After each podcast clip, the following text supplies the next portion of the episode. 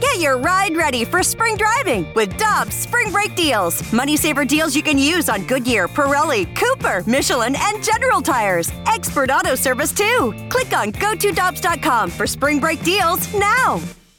For over two decades, E&B Granite has been St. Louis's trusted name for kitchen, bathroom, and outdoor space renovations that are guaranteed to bring new life into your living spaces. Their skilled team will provide you with personalized customer service, fast turnaround times, and prices you won't find with big box stores. Support local and schedule free consultation at enbgranite.com or call them at 314-645-9300 or better yet, stop by the showroom and explore their massive inventory. Again, that's enbgranite.com. This is the Opening Drive Podcast on 101 ESPN. Presented by Dobbs Tire and Auto Centers.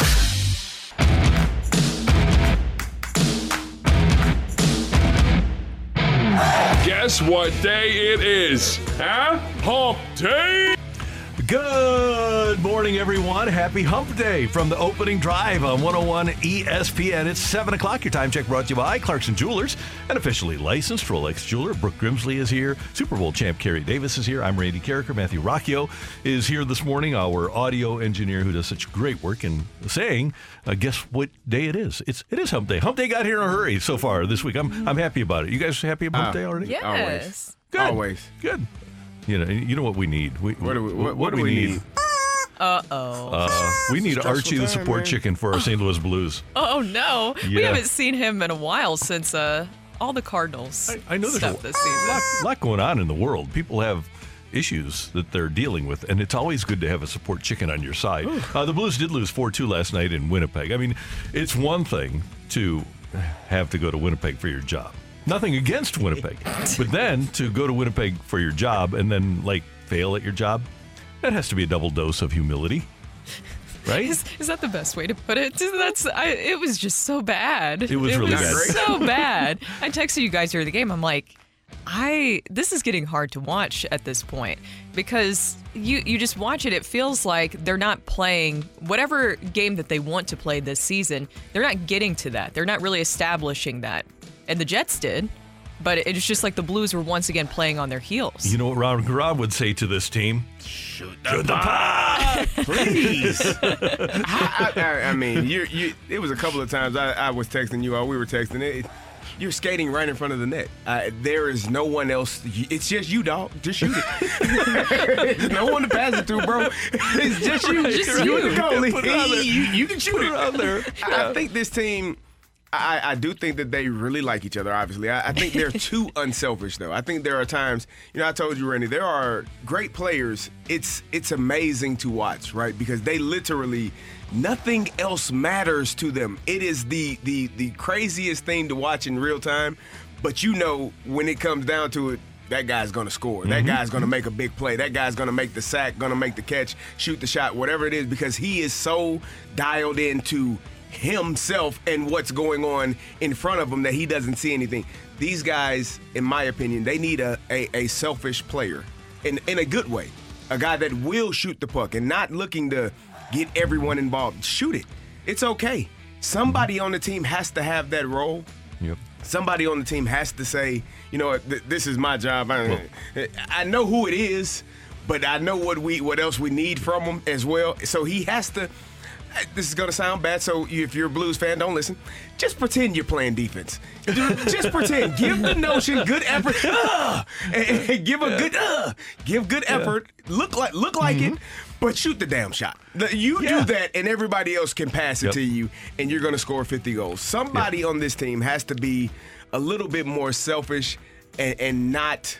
Um, you know, just looking to get everyone involved ever since. You got to have a guy that has that mentality that wants to shoot the puck and, and does it often. Here's the way it unfolded last night in Winnipeg. A scoreless first period, and then in the first three minutes of the second period, Winnipeg scored a pair. Gustafsson scoring, Appleton scoring. It's 2 0 in favor of the Jets. And then at the 1825 mark, a guy we didn't even expect to play, played and shot.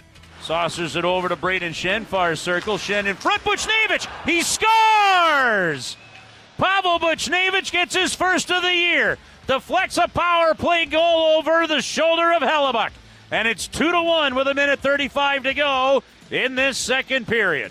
And you're thinking, okay, we got a chance, but then that same lethargy offensively seeped in. Kyle Connor scoring 410 into the third for Winnipeg. Robert, Robert Thomas, our guy, Bobby Tommy, scoring late, but then Morgan Barron with an empty netter. And 4 2 was the final. And to the point, so back in my day, we, we had a word for these guys. Eh, maybe not back in my day, maybe more recently.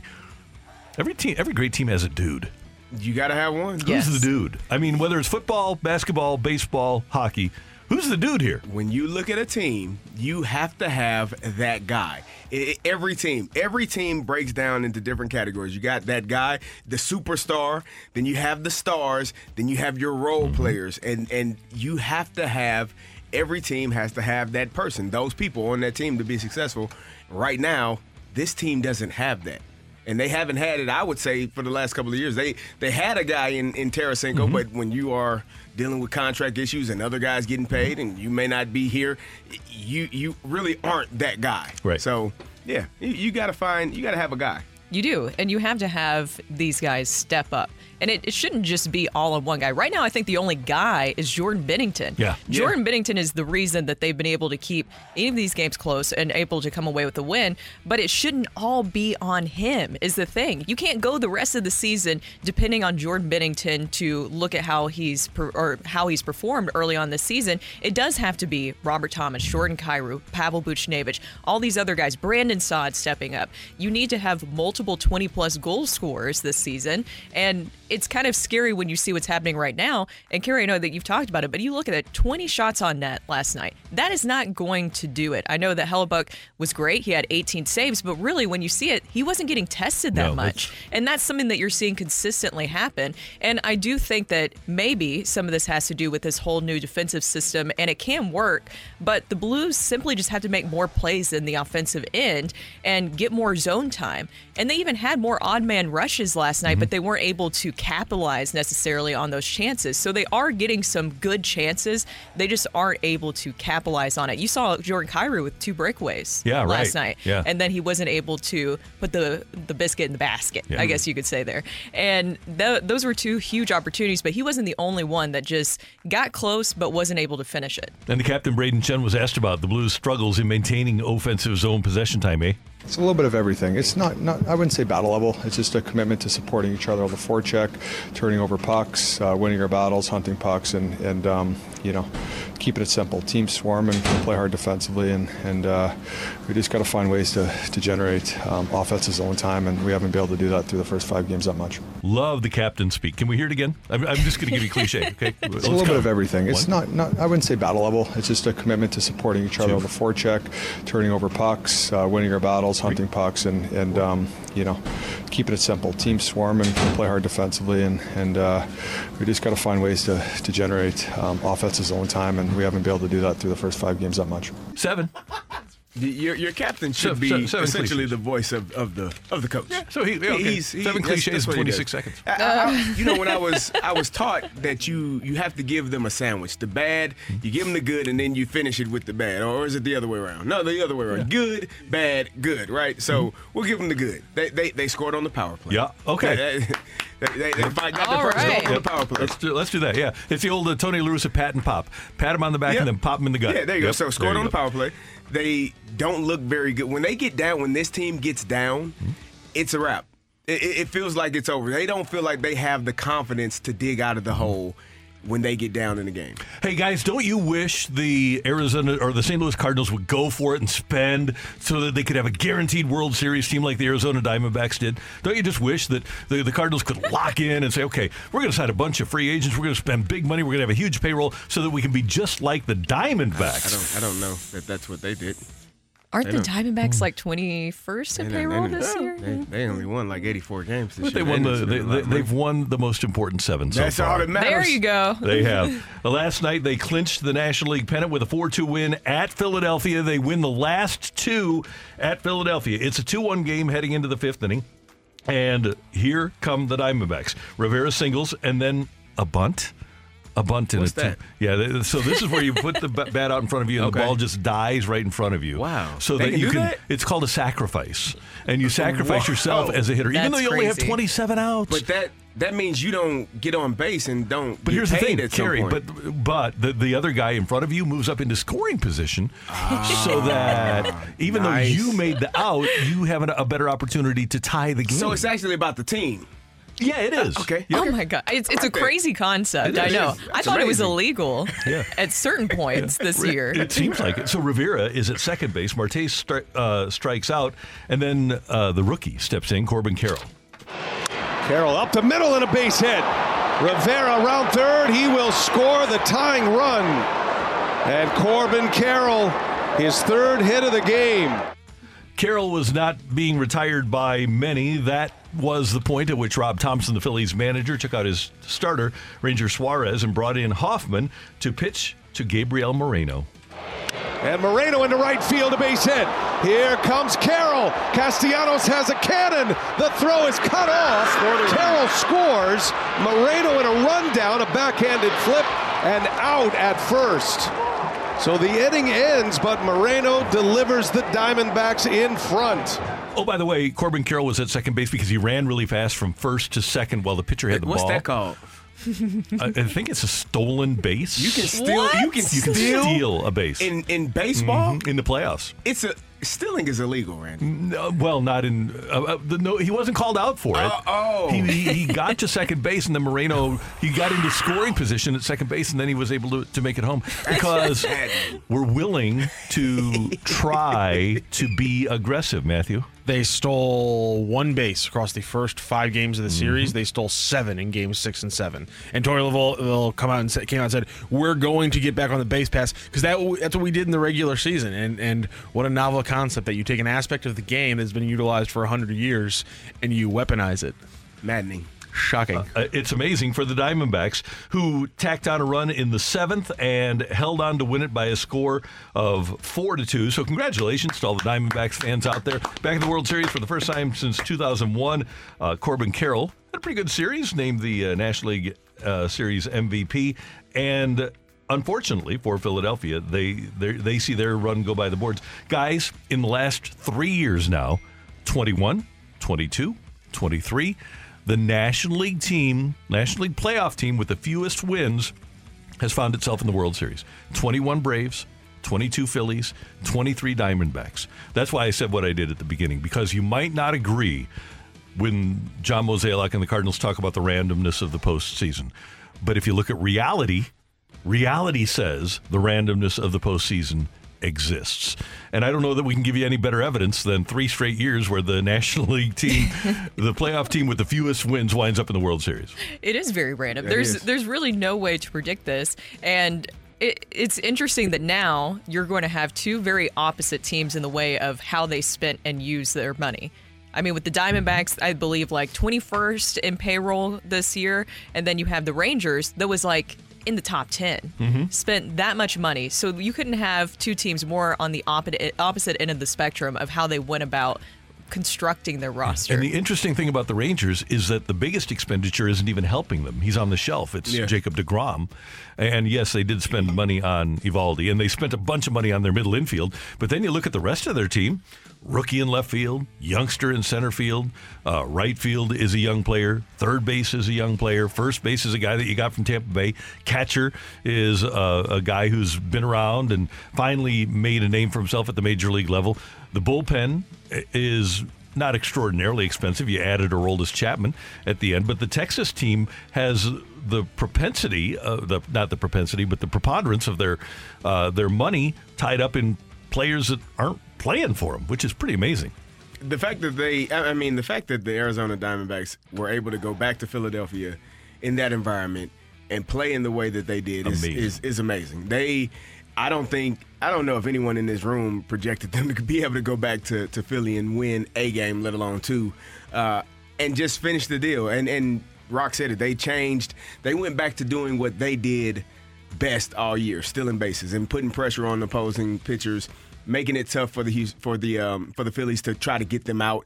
Just getting on base and making things happen, and, and then, like you said, sacrificing themselves for the team. Philadelphia, that that surprised me how how it all went down for them. I, I just I don't know how it went left so quickly. Aaron Nola didn't perform in his out outing. Suarez it wasn't great either. You know, it was okay, but it wasn't great. Giving up runs early, it just it spiraled out of control. And then Bryce Harper didn't he didn't show up the last couple of games. No, and Yeah. uh, yesterday Xavier Scruggs said, "I think it's going to come down to the stars: Schwarber, Turner, Harper, and Castellanos for Philadelphia when it combined one for 15. The top four for Arizona: Marte, Carroll, Moreno, and Walker went six for uh, 16 with all four of their RBIs. So i- i- if it does come down to your stars, now the stars on Philadelphia are more highly paid, but one for 16 versus six for 16. Yeah, that's the thing. Your big not bat's win. not going silent. Yeah. When the lights are brightest, you can't just shut down. Don't we know it here in St. Louis? Oh, right?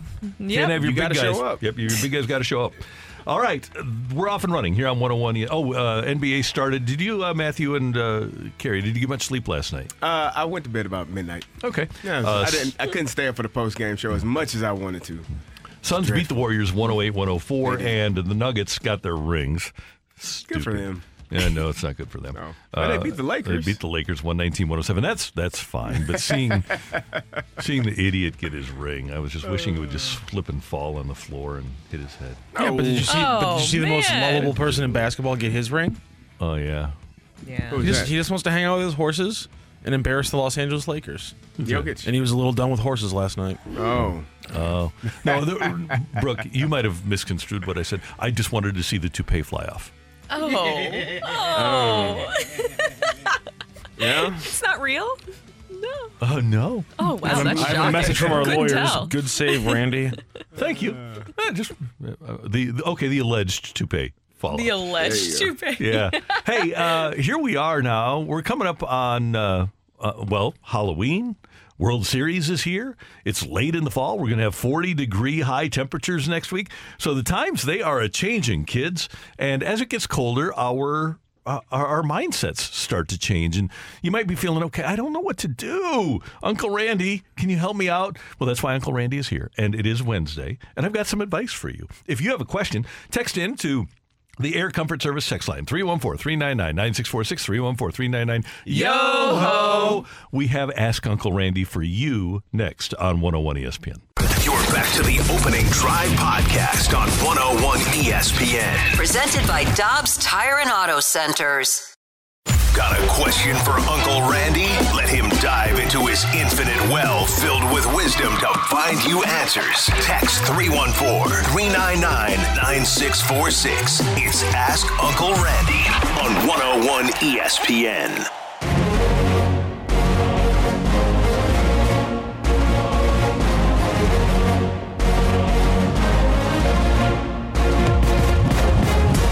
I've been around, you know.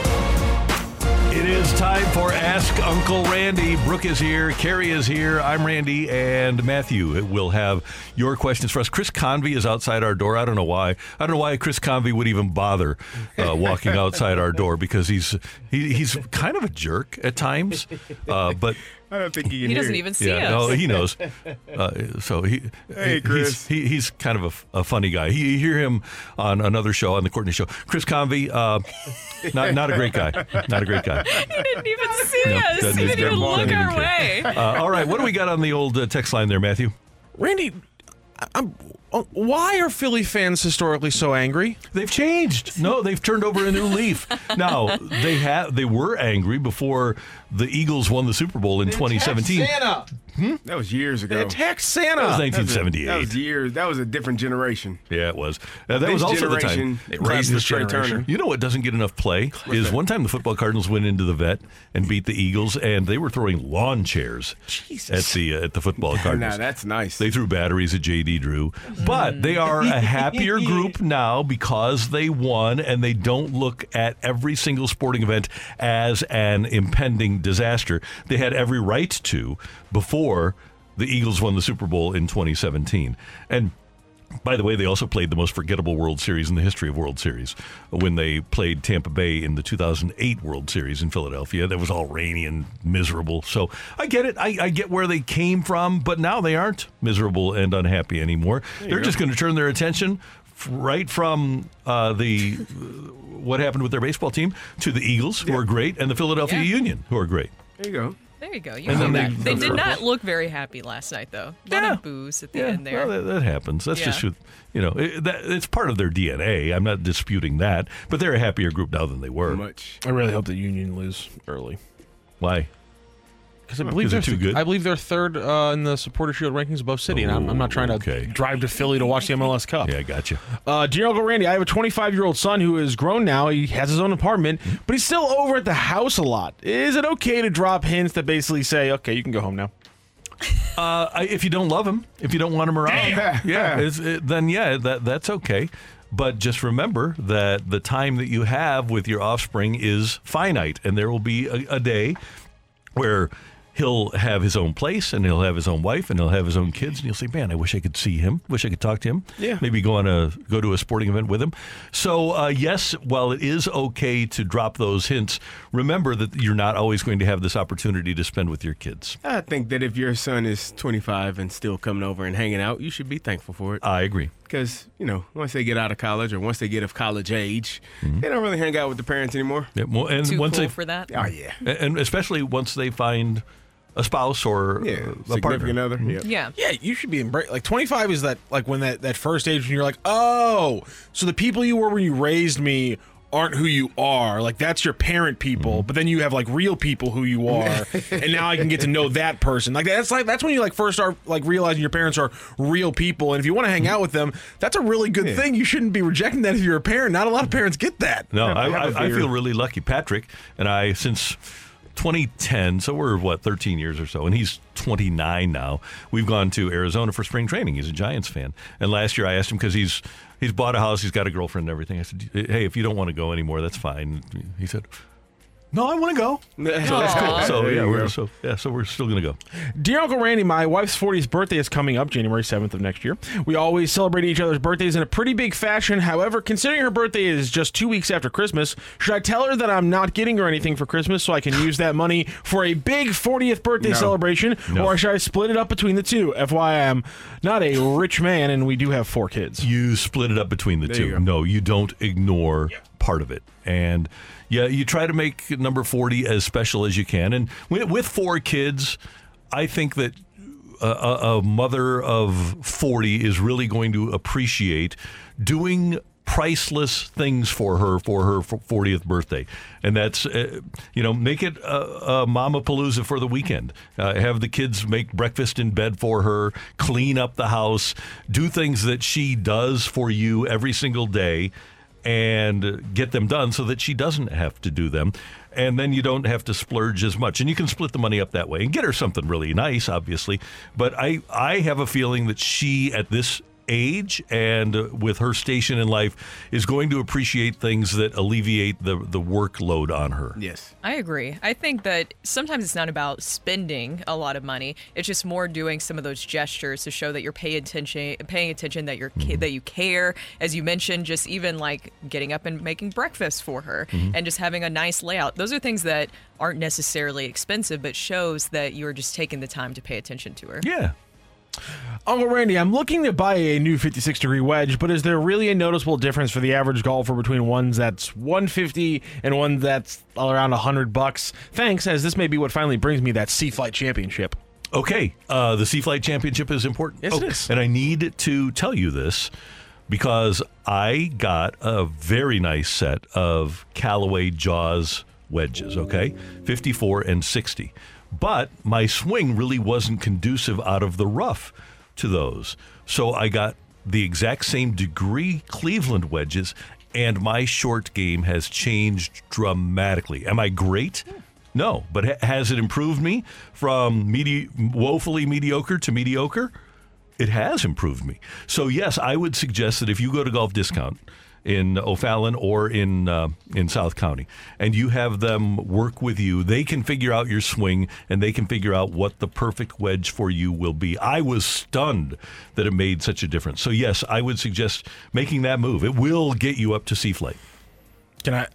I've been told by the person who critiques my golf game uh, very stringently that, and this is my advice. to This guy would be maybe you just go for the nicest sand wedge you possibly can, because apparently I'm not even supposed to use my actual like 56 degree wedges and stuff like that because that's what good golfers use to, to chip, and bad golfers should just live with the sand wedge off of pretty much every shot close to the green. But here's the thing, Matthew. I think if you invest in those wedges, you are more inclined a to play better with them, but practice with them, and uh, it's it's all about practice. So yes, I think that uh, getting the, investing in the new club is always a positive. 100 percent of the time, investing in the new club is always a positive. Dear Uncle Randy and the gang, my future in laws treat every holiday, birthday, anniversary like it needs to be an over the top celebration and regalia to the point of being ridiculous. How do I basically tell them no one cares and they need to grow up? I like this guy. I like this guy. I like, They that. I like. I like the I- cut of this guy's jib. Can, can I can I hear the, the the beginning of this again? Okay. Sure. Dear Uncle Randy and gang, my future in laws treat every holiday, birthday, and anniversary like it needs to be an over the top celebration and regalia. That's a, it's a weird f- formation of words. To the point of being ridiculous. Okay. How do I basically tell them that no one cares and they need to grow up? Uh, Well, I, I clearly they care, and uh, there's nothing wrong with enjoying the celebration. However, why they want to celebrate your anniversary is beyond me. I, I don't get it, but I don't think you need to tell them. There's nothing wrong with a party, right? And that's what they're doing is they're throwing parties. You guys have a problem with parties? No, I love parties. I don't have a problem with it. I think that if you're not accustomed to a family that celebrates each other as much as it sounds like this family does, you you may it may take some getting used to. And maybe you never get used to it. Maybe you don't go to every single event. Maybe you pick the big ones or the, the ones that are meaningful to you and you say, Hey, hey, hon, I, you know, I'm I'm not feeling good today. Can I I'm gonna sit this one out. And, and compromise. That's what being married is. It's compromising. You don't you shouldn't be forced to go to every single one of them if you don't feel like it and you shouldn't sit out of every one of them if your wife doesn't, you know, wants to want you to be a part of it. Just pick your spots. Like if you don't want to go to one during the world, well,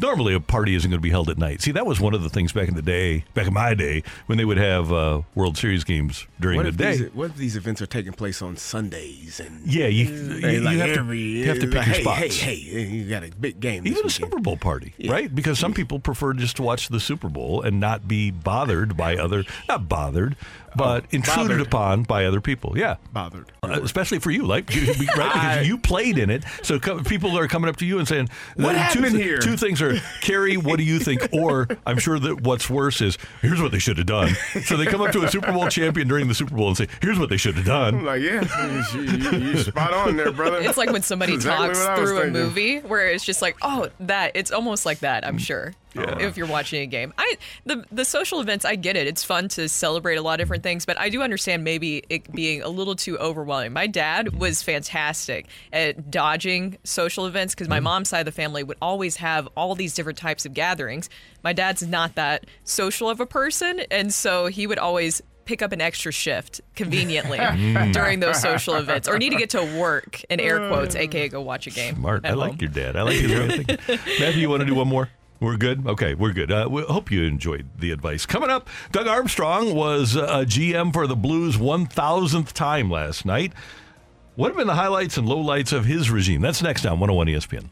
You're back to the opening drive podcast on 101 ESPN. Presented by Dobbs Tire and Auto Centers. Team that was in last place on January 3rd. The players on the bench are bouncing up. History will be made tonight in Boston. 15 seconds to go as Schenn blocks a puck to the corner. 10 seconds remaining. Get up, St. Louis. Get on your feet. Raise them high.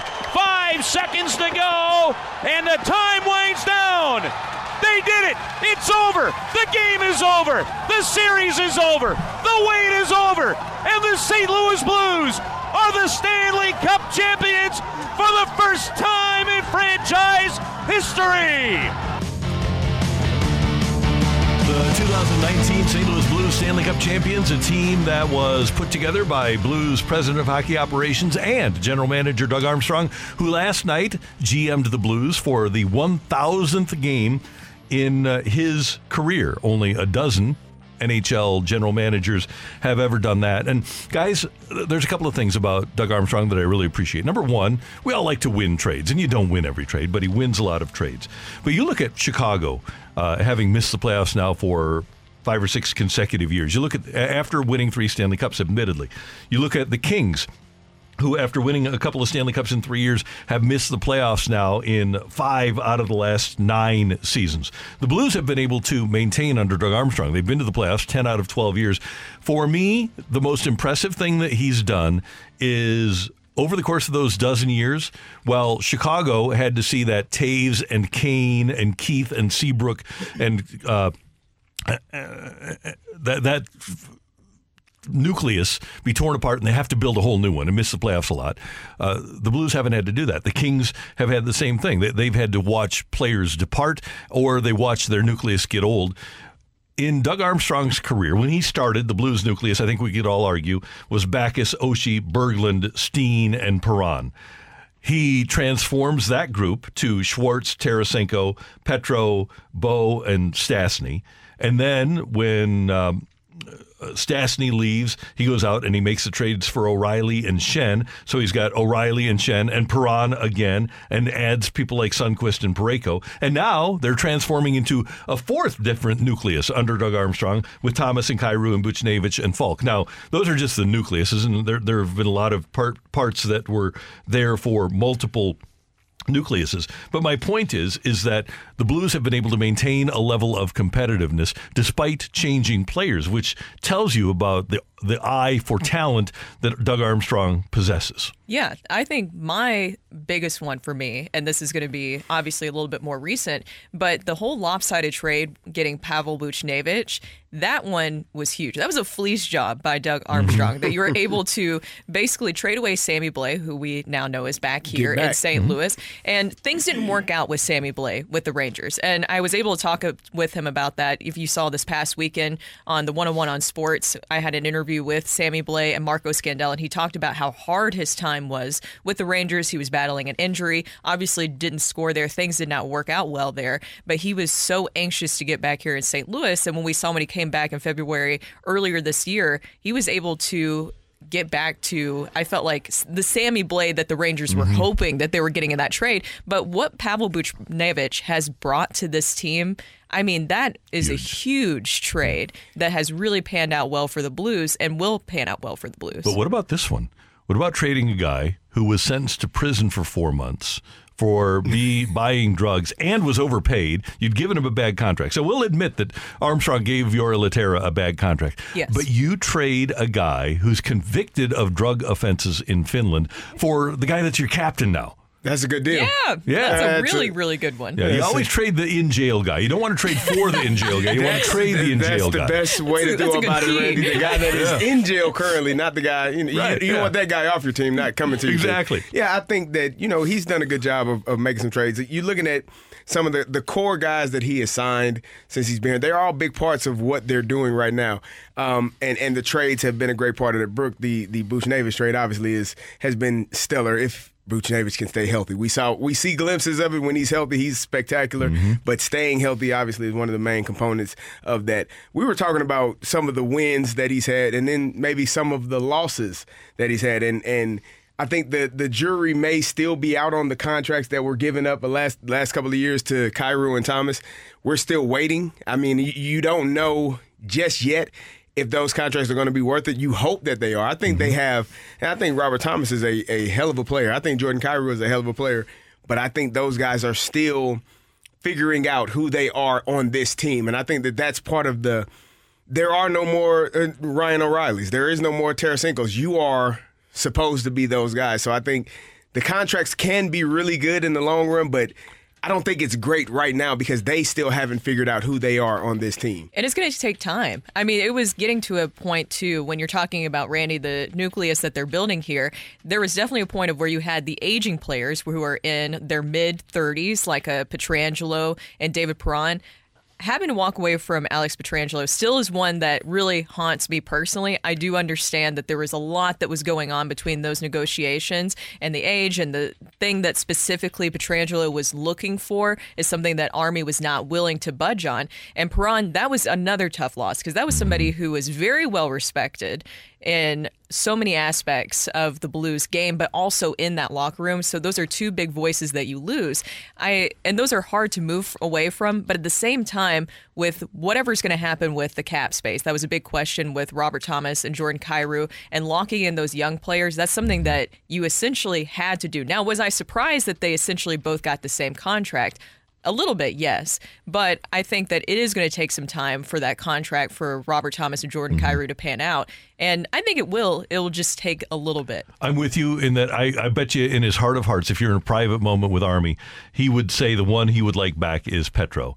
Because all he had to say when Petro asked for the no movement clause, and he was worried about other players coming and asking for a no movement clause, all he had to say to that player's representative was when your player hoists the Stanley Cup for the first time in the franchise history, then we'll give him a no movement clause Exactly. too. There was Mhm. one thing that Petro had that nobody else had.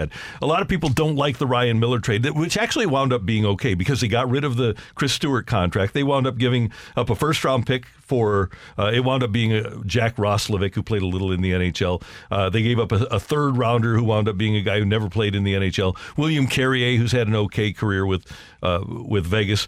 Yaroslav Halak, who wasn't coming back, and Chris Stewart for Ryan Miller. And Miller blew up in the 14 playoffs. But there's two things about it. Number one, Army was going for it. I think we all like aggressive general managers.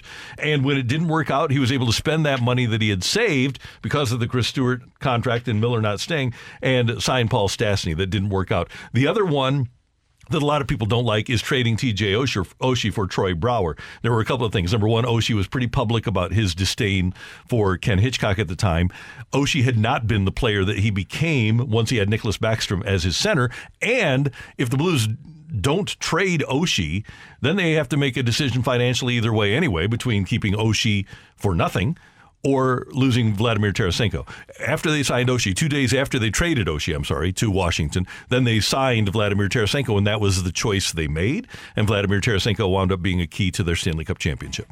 I mean, that's important. Now, you, you you never want to see guys walk away. You never want to see guys leave and, and go have success elsewhere, or you know, guys that are a part of what you've done. And but you do have tough decisions. You got guys that you you want to sign, want to keep. They had a tough decision last year with O'Reilly and Tarasenko. You have to make those decisions, and, and you hope, just like when we watch the Cardinals, you hope that the trades they make don't come back and bite you in the butt. The Cardinals have had a few guys traded away that you wish were on this roster now. But all in all, in order to be able to have success, you have to pick the guys that you think are going to be core players going forward and be willing to sign them and stick with them and trust that they'll come around and be the players that you you you signed them to be. And in a thousand games, Army has been decidedly on the side of yes. You, you you put a lot more pluses in the in the plus column than minuses in the minus column for Doug Armstrong. Yes, 100%. Even that Ryan O'Reilly trade to get him here to St. Louis. Every once in a while, mm-hmm. I see some people bring up, oh, look at what Tage Thompson's doing. And I'm like, why in the world would you ever want to go back in time and say, no, we're to, we're not going to get Ryan O'Reilly here. Ryan O'Reilly was a huge reason mm-hmm. that you were able to win the Stanley Cup. I still see some people with some FOMO on that, but I just don't get it. I They- think Ryan yeah. O'Reilly, bringing him here, that was one of my top trades that he made. If Tage Thompson is your number one center in 2018, 2019, you don't win the Stanley Cup. No. I will trade anybody for a Stanley Cup championship. Anybody. Does does Patrick Maroon on fit on that list at any point anywhere? He goes and goes and wins a couple more championships uh, after. he that leaves was a here? surprise. I think that does was- that is he on that list of? He, I mean, he only signed in Tampa Bay for nine hundred thousand. Does Right. that does that a, is that a per, a name that you look at and say maybe we could have kept him around and, easy, kind of kept easy 2020 hindsight play, but he hadn't been that great. The Blues almost released him Mm-hmm. during that season, and they thought Robbie Fabbri was going to wind up being a good player. They wound up spending the money on Fabbri rather than Maroon. Yeah. I didn't have any problem with that, and it, it, I, I'm not a, a 2020. Well, uh, if you want to go 2020 hindsight, you you say yeah, you keep Maroon around, but. They thought that Fabbri was going to be a regular 25 goal scorer, and it just didn't turn out that way because of his injuries and his immaturity. Yeah. Yeah. Well, you was- the immaturity you would know. So that is a Mm-hmm. But you, you hope the know guy if- grows up. Uh, I mean, Eventually. Ryan O'Reilly was not the most mature guy in Colorado. It depends on on the age and the environment. Yeah. and you you have to know your your your your room, your clubhouse, your locker room, your dressing room. You have to know who's in there. Well, and not just- and you got to know who is who he's going to be hanging with and where he's going to be going. That's the thing. It was more an issue outside the building, Yeah. I think, than, than inside the building. yeah, they, and guys they- grow up. They should know all of that. They do. Yeah. They Yeah. usually do. Yep. Uh, it is the opening drive on 101 ESPN. So, congratulations to Army. A thousand games as the GM of the St. Louis Blues. Coming up, get your text into the Air Comfort Service. Text line 314 399 9646 314 399 Yo ho! Get your take it or leave it into us here at 101 ESPN. You're back to the opening drive podcast on 101 ESPN. Presented by Dobbs Tire and Auto Centers. It's time for Take It or Leave It. Want to say something? Put it out there. If you like it, you can take it. If you don't, send it right back. Get your text into 314 399 9646 and give us your Take It or Leave It. Brought to you by Gloria Lou Realty. Visit GloriaHasTheBuyers.com and start packing. That's my final offer. Take it or leave it.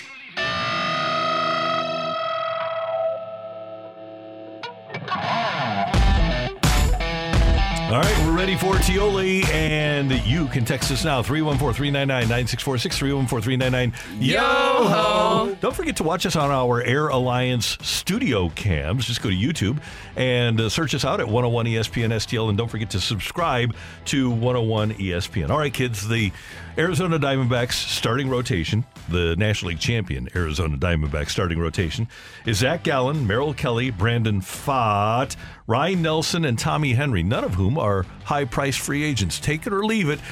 The success of the Diamondbacks influences the Cardinals, and they don't sign a single starting oh, pitcher. Oh My god. Randy, No. come on. No. They told us they were going to Leave get it. three They starters. did. They still Leave told us they it. were going to increase payroll. Who is going to be Last okay? So who is who is? I gotta leave it too. Who's going to be your ace next season? Uh, Miles Mikolas, Really? uh, And then who's your number two? uh, Steven Matz, Three? Zach Thompson, Four? Matthew Liberatore. Five? Dakota Hudson. Uh, no, uh, Tekoah Roby. Dakota Roby. Oh. Where's Dakota? Yep. Dakota's in the bullpen waiting to be the number six. he is. Uh, don't forget we have CD Rom down there too. Um, just saying. Who's going to be the thought of the team? Uh, that will be Gordon Graceffo. The hot, hot prospect. Gordon Graceffo will be the hot prospect. You know what, Randy? Actually, I'm going to take it. I'm going to take it. it I'm gonna happening? leave it. I can. I can see it happening. You Why have not? to leave it. You have to leave it. No. There's no way. I. Nope. You should be Cardinals. Pay attention to what the Rangers did. Spend money. Spend money wisely, please. Nope, I'm taking it. Uh, they're they're going to stand pat and just go with what they got. We got guys here. We got guys. Take it or leave it. Okay, I'm going to do this. I'm putting it out there in the universe. Take it or leave it. If the Cardinals sign Aaron Nola for eight years and $231 million, he has Tommy John next year. Oh, Randy, don't you I'm put gonna that out in the leave that. universe. Don't put it That's out what in the happened to universe. Jacob DeGrom. I'm leaving I'm gonna have to leave it. I'm going to leave that. Okay. Yeah, I'm going to leave Don't that. leave it. You can't say that. I That's just a did. curse. That's a curse. I know it is. So as we know, Magic Johnson has became become one of the owners, part of the ownership group in uh, Washington, and he's been kind of outspoken about the Commanders' play as of late. Take it or leave it. Ron Rivera doesn't make it to the end of the season. I'll take that. Ooh, I'm gonna take that. Especially with Jack Del Rio as their defensive coordinator. I think he's gone too. Do you? Yeah. I think they need to have a head coach, though, an interim, Well, right? Yeah, yeah, hey. Maybe they were, but at the end of the season, they're all. They're all- they'll all be gone. Unfortunately, Yeah. Eric Bieniemy gonna get caught up in that as well. You're right. Unless they make him a I head don't coach. think they will. I'm, I'm gonna have to take that. It's not not good there. So, Mad Dog said on the radio that if the if uh, the Diamondbacks won Game Six and Seven of the NLCS and advanced the World Series, that he would retire.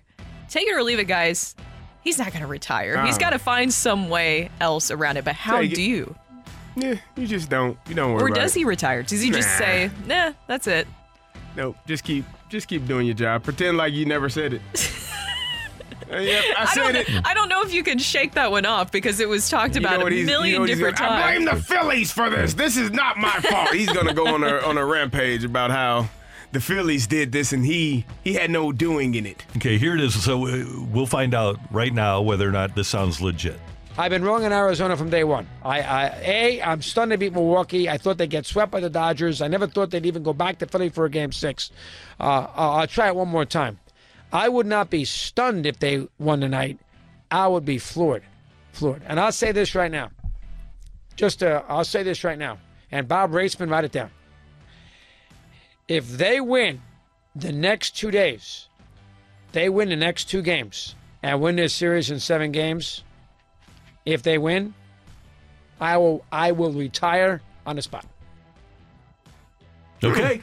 That I- sounds. He didn't on even. the spot. There's no loopholes there. There isn't. No. He, he posted after the loss. He's standing by his words. I don't know if you saw that. Okay, I like this. Okay, I, I want to see it happen. I'm going to leave Were it. his fingers crossed? Probably. I'm going to leave it. Yeah. He's like, well, you didn't see it. It wasn't. It wasn't in the camera shot, but my fingers were crossed. yeah. He's lucky he didn't put a bunch down on FanDuel, right? Ooh. Or DraftKings I or wonder how those people are doing that did that. Yeah. Yikes. Well, the guy that uh, the furniture guy in Houston lost like eight million bucks, right? Yes. So mattress. Oh, Matt- mattress Matt. Yeah, yeah, yeah. He he. Yeah, we don't talk about him. Yeah, that's fine. He's All a right, uh, strange- Matthew, what do we got on strange the, the text line there? Take it or leave it. If you're City, you want to play Sporting Kansas in the playoffs. Take it. Take it. Is that game tonight? That game Mitch? is in fact tonight's Kansas and, And San Jose. San Jose from uh, the great the Great Plains state of Kansas uh, for I that love game. that we just keep calling them Sporting Kansas. I think that's awesome. That's what they are, right? They Yep, are. That's yeah. who they Yeah, are. I That's don't what they know are. anything else about City it. call 'em- City call 'em Kansas. We call 'em Kansas. What do you What do you want from me? We don't call Um, like KU Kansas City University. We do not. You're darn right. We should. They're though. in Kansas. No, we shouldn't. yeah, We Kansas. should- no, we We should shouldn't. call him No, we Lawrence. shouldn't. Oh, you don't. You don't want to talk about it. I'm still disappointed that Mizzou had a whole song about KU and they weren't even playing them. Yeah. You know what though? Here's It's the called tradition. Uh, CD. Here's a, It's here's a weird. It's called living in your head rent free is what it's called. Yeah. Yeah, it's, called, it's called a rivalry. The problem with calling it Lawrence is that then theoretically you'd have to call Mizzou Columbia, Okay. and you've already got a Columbia, and you don't want that confusion. Okay. Yeah, but Lawrence, but when you say Lawrence, you, you just get the, the the visual of that really tall hill and the cow on top of it, and it I just really think of- paints the picture. I think of Larry, or I think of Phillips. Lawrence Phillips. Yeah. Yeah. Lawrence. Take, take it or leave it. The Ravens, with their defense, make them the team to beat in the playoffs. I was actually going to have the Ravens as a take it or leave it. They, I was going to say that they may actually be the class of the AFC. Um, Here then Kylie just shot up, just his ears I just perked up somewhere in St. Louis. Yeah, I, I think they are. Uh, I think they eh, they are a really good team, and if they catch the football offensively, they can be a really dangerous team. So yeah, I'll take it too. I, I just, uh, first of all, they're loaded. They have a ton of good players, and they really easily could be undefeated. And on both sides of the ball, their defense is great. They're lot, they're second in the league in defense, and offensively they're ascending, and they have the most. All due respect to what Patrick Mahomes, but in, in terms of complete dynamicism. Ooh. Is that a word? Dynamism? Dynamism? Whatever. Nobody's nobody nobody is more dynamic in the league than Lamar Jackson is. Okay, I'm gonna. Whom I traded, by the way. really? Yeah. Just trying to shake things up. Oh, okay. Trade for trade's sake. How do, oh, well, Need some different in you the locker room. Yeah, need some different locker room. We can, uh, take it or leave it. Today is the day that Mizzou football advances. Ryan Wingo announces later today. Oh, take it. Oh, I- I'm you gonna know what? I think it. it. would be a really good deal if he decides to go to Mizzou. Ryan Wingo. Uh, I, I don't. I can't clap for that. We may have to play them in a couple of weeks. Oh yeah. Yeah. Oh, you, you not you Illinois, gotta but take you care of Hazel our. Gotta take care of our business. Got it. But you know. Uh, by the way, our friend uh, Cody Schrader, running back at the University of Missouri, is going to be during this bye week over at the Fenton Barn Grill on Friday at six o'clock. So if you want to meet Cody and talk a little Mizzou with him, he'll be at the Fenton Barn Grill on Sa- uh, Friday at six p.m. Very nice. M-I-Z. I know. Z-O-U. Making use of that bye week. Good for I Mizzou. know. Getting, getting Cody out to. Oh well, no, it's not Mizzou. It's uh, that's called N-I-L. Oh, oh yes, Matthew. that, that's, that's, NIL. that's what it is. Yeah. Yeah. yeah. My bad. I forgot. I forgot what moves actually moves moves things nowadays. Uh, take it or leave it. People who switch lanes back and forth think they're actually making progress. True. Oh, I'll take it. take 100%, yeah. It I is- don't understand yeah. that. You know what I love to do though is get up like when they get off on a ramp and I get off on the same ramp and get next to him, just honk and wave. I, I I don't get that, especially the ones who are very aggressive about it and they keep switching back and forth. You're just watching them like, do you not see what's ahead of you They don't care. in traffic? It's, it's, it's some people are strange. Let's just admit it. We- live in a world, in a country where people are strange. And they do strange things, and they are the only people in though in that world in their minds. I think that that's really what it is. Yeah, they don't care about anything. It's the same thing like when you're at a grocery store and somebody has their cart and they just get right in front of you Oh, when you're about to grab something. Do you guys know what I'm talking about? Yep, about? I hate it. I'm like, uh, okay. and you know what? We, we we're not in a position with what we do for a living to be jerks about it either. You know, that's No. we we can't. Well I Well, don't really have to be a jerk. People don't. I don't run into those situations. that's good. Yeah. I don't know why that is. Matthew, do you have one more fun one? You- your, your smile tells me that you have one more fun one here. Yes, I do. Uh, take it or leave it. If it's if Brandon is Brandon Pfaadt, Mm-hmm. then isn't Brandon Brandon Saad? Yes, this is take it. Yeah, we got to take it. I'll take we got to take that. Yep. Yep, I agree. Okay. I really There it agree is, Brandon Good call. Good call. Uh, that is Take It or Leave It on 101 ESPN. Thank you very much for your texts. Hey, which former Cardinal in the postseason, and this is the entire baseball postseason, bothers you the most? There are a few out there. That's next on 101 ESPN. You're back to the opening drive podcast on 101 ESPN. Presented by Dobbs Tire and Auto Centers. It's the opening drive's fresh take.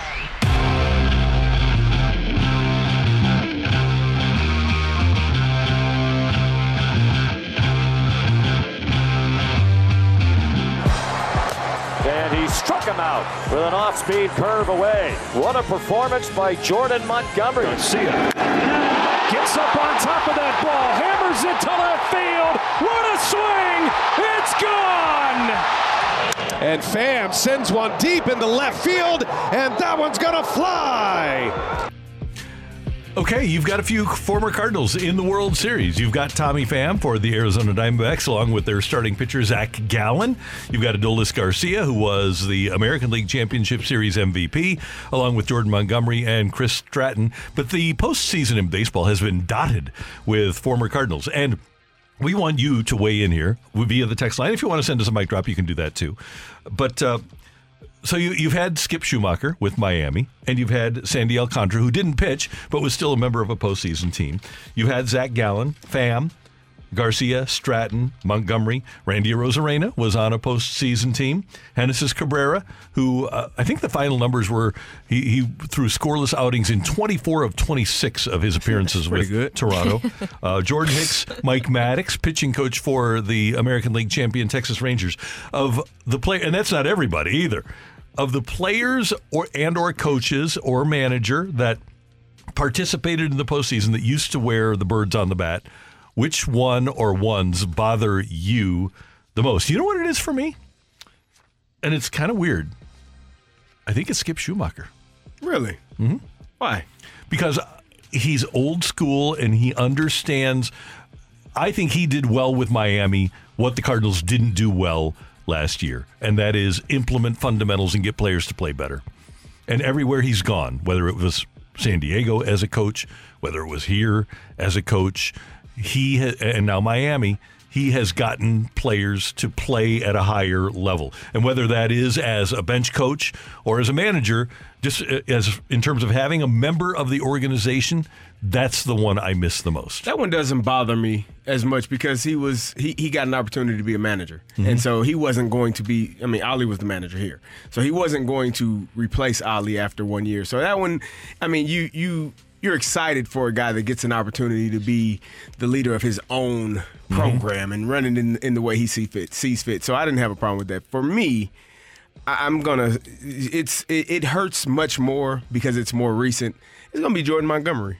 It was gonna be Adolis Garcia, but he hasn't been here in so long. So you, Right. Yeah, you know, uh, whatever. But Jordan Montgomery was here last year. He was a key component in winning that series uh, the other night. Pitching, what do you go? Three innings, four innings, uh, coming Yeah, in in relief, yeah. and and really one of the names when they were talking about the names of of the players of the Rangers that were uh, crucial for them to have success in this postseason. They said Adolis Garcia, they said Max Scherzer, and they said Jordan Montgomery. Like those, that name, along with the other names, that should bother the hell out of you. as a Cardinal fan because you need pitching and you have a starting pitcher that was on your team on opening day that is playing in the World Series for an, for another team. Arguably Yeah. the number one pitcher for the American League champions. That I should- guess Eovaldi. That one one should- A. Eovaldi was the other. That, That should works out for bother the hell out of you if you are a Cardinals fan because he should have been re-signed when Mikolas got re-signed. He should have been re-signed when he wasn't performing particularly well and it wasn't looking great for him because you know his track record. You may have been able to get get get something uh, a little bit less out of him, less money spent than than if you would have waited. Now you're not going to get a chance to re-sign him in the offseason because he's going to cost too much. Jordan Montgomery, I think that it is painful in that way when you're talking about he made it clear during spring training that he was open to discussions, and it seemed like that never happened. Now he is a Scott Boras client, so he would probably have likely fell out free agency anyways. But if anything, I think for Jordan Montgomery, if I'm the Yankees, I feel really stupid about that. Cashman should feel really silly, probably the most, even more so than the Cardinals, seeing him go on and be this successful, be the guy for the Rangers during this postseason. They have to feel really silly about that. It looks worse to me on the Yankees because they let him go mm-hmm. to St. Louis and then Well, St. Louis to the they're get him Rangers. And they might get him back. Well, supposedly the door's still open for him and the Cardinals too. But I don't know. I think that door is closed. Mine is going to be, and I, I kept going back and forth with this about if it was going to be Randy Arozarena or Adolis Garcia, because they're both very similar situations, right? Very limited opportunities in St. Louis at the big league club doing well, performing well in the minor league system, but then not given much of a chance at the major league level. I think Adolis Garcia, to me, right now, and this is going to be complete recency bias, seeing him perform at this level and be a superstar is probably the most painful for me. Because if you really look at things for him, we talked about a very limited playing time with the Cardinals, but he was doing well in the minor league system. And to just move on from that way, I know that the Rangers also DFA'd him, so you could argue, and that's something that a point that has been brought up many times, that essentially the other teams didn't see this as what he was capable of as well. But it seems like things really took off for him after that. I mean, two All Star nods for him, and the way that he has just really broke out in this way during the playoffs, he is the guy for the Rangers when it comes to being a really big piece and heartbeat of the offense. So uh, we've we've got some interesting choices here, and it seems like the overwhelming majority on the text line is saying Jordan Montgomery. We did get this one from the three one four. Every team in the league had former players in the playoffs. Well, Did every team in the league have this many former players in the playoffs?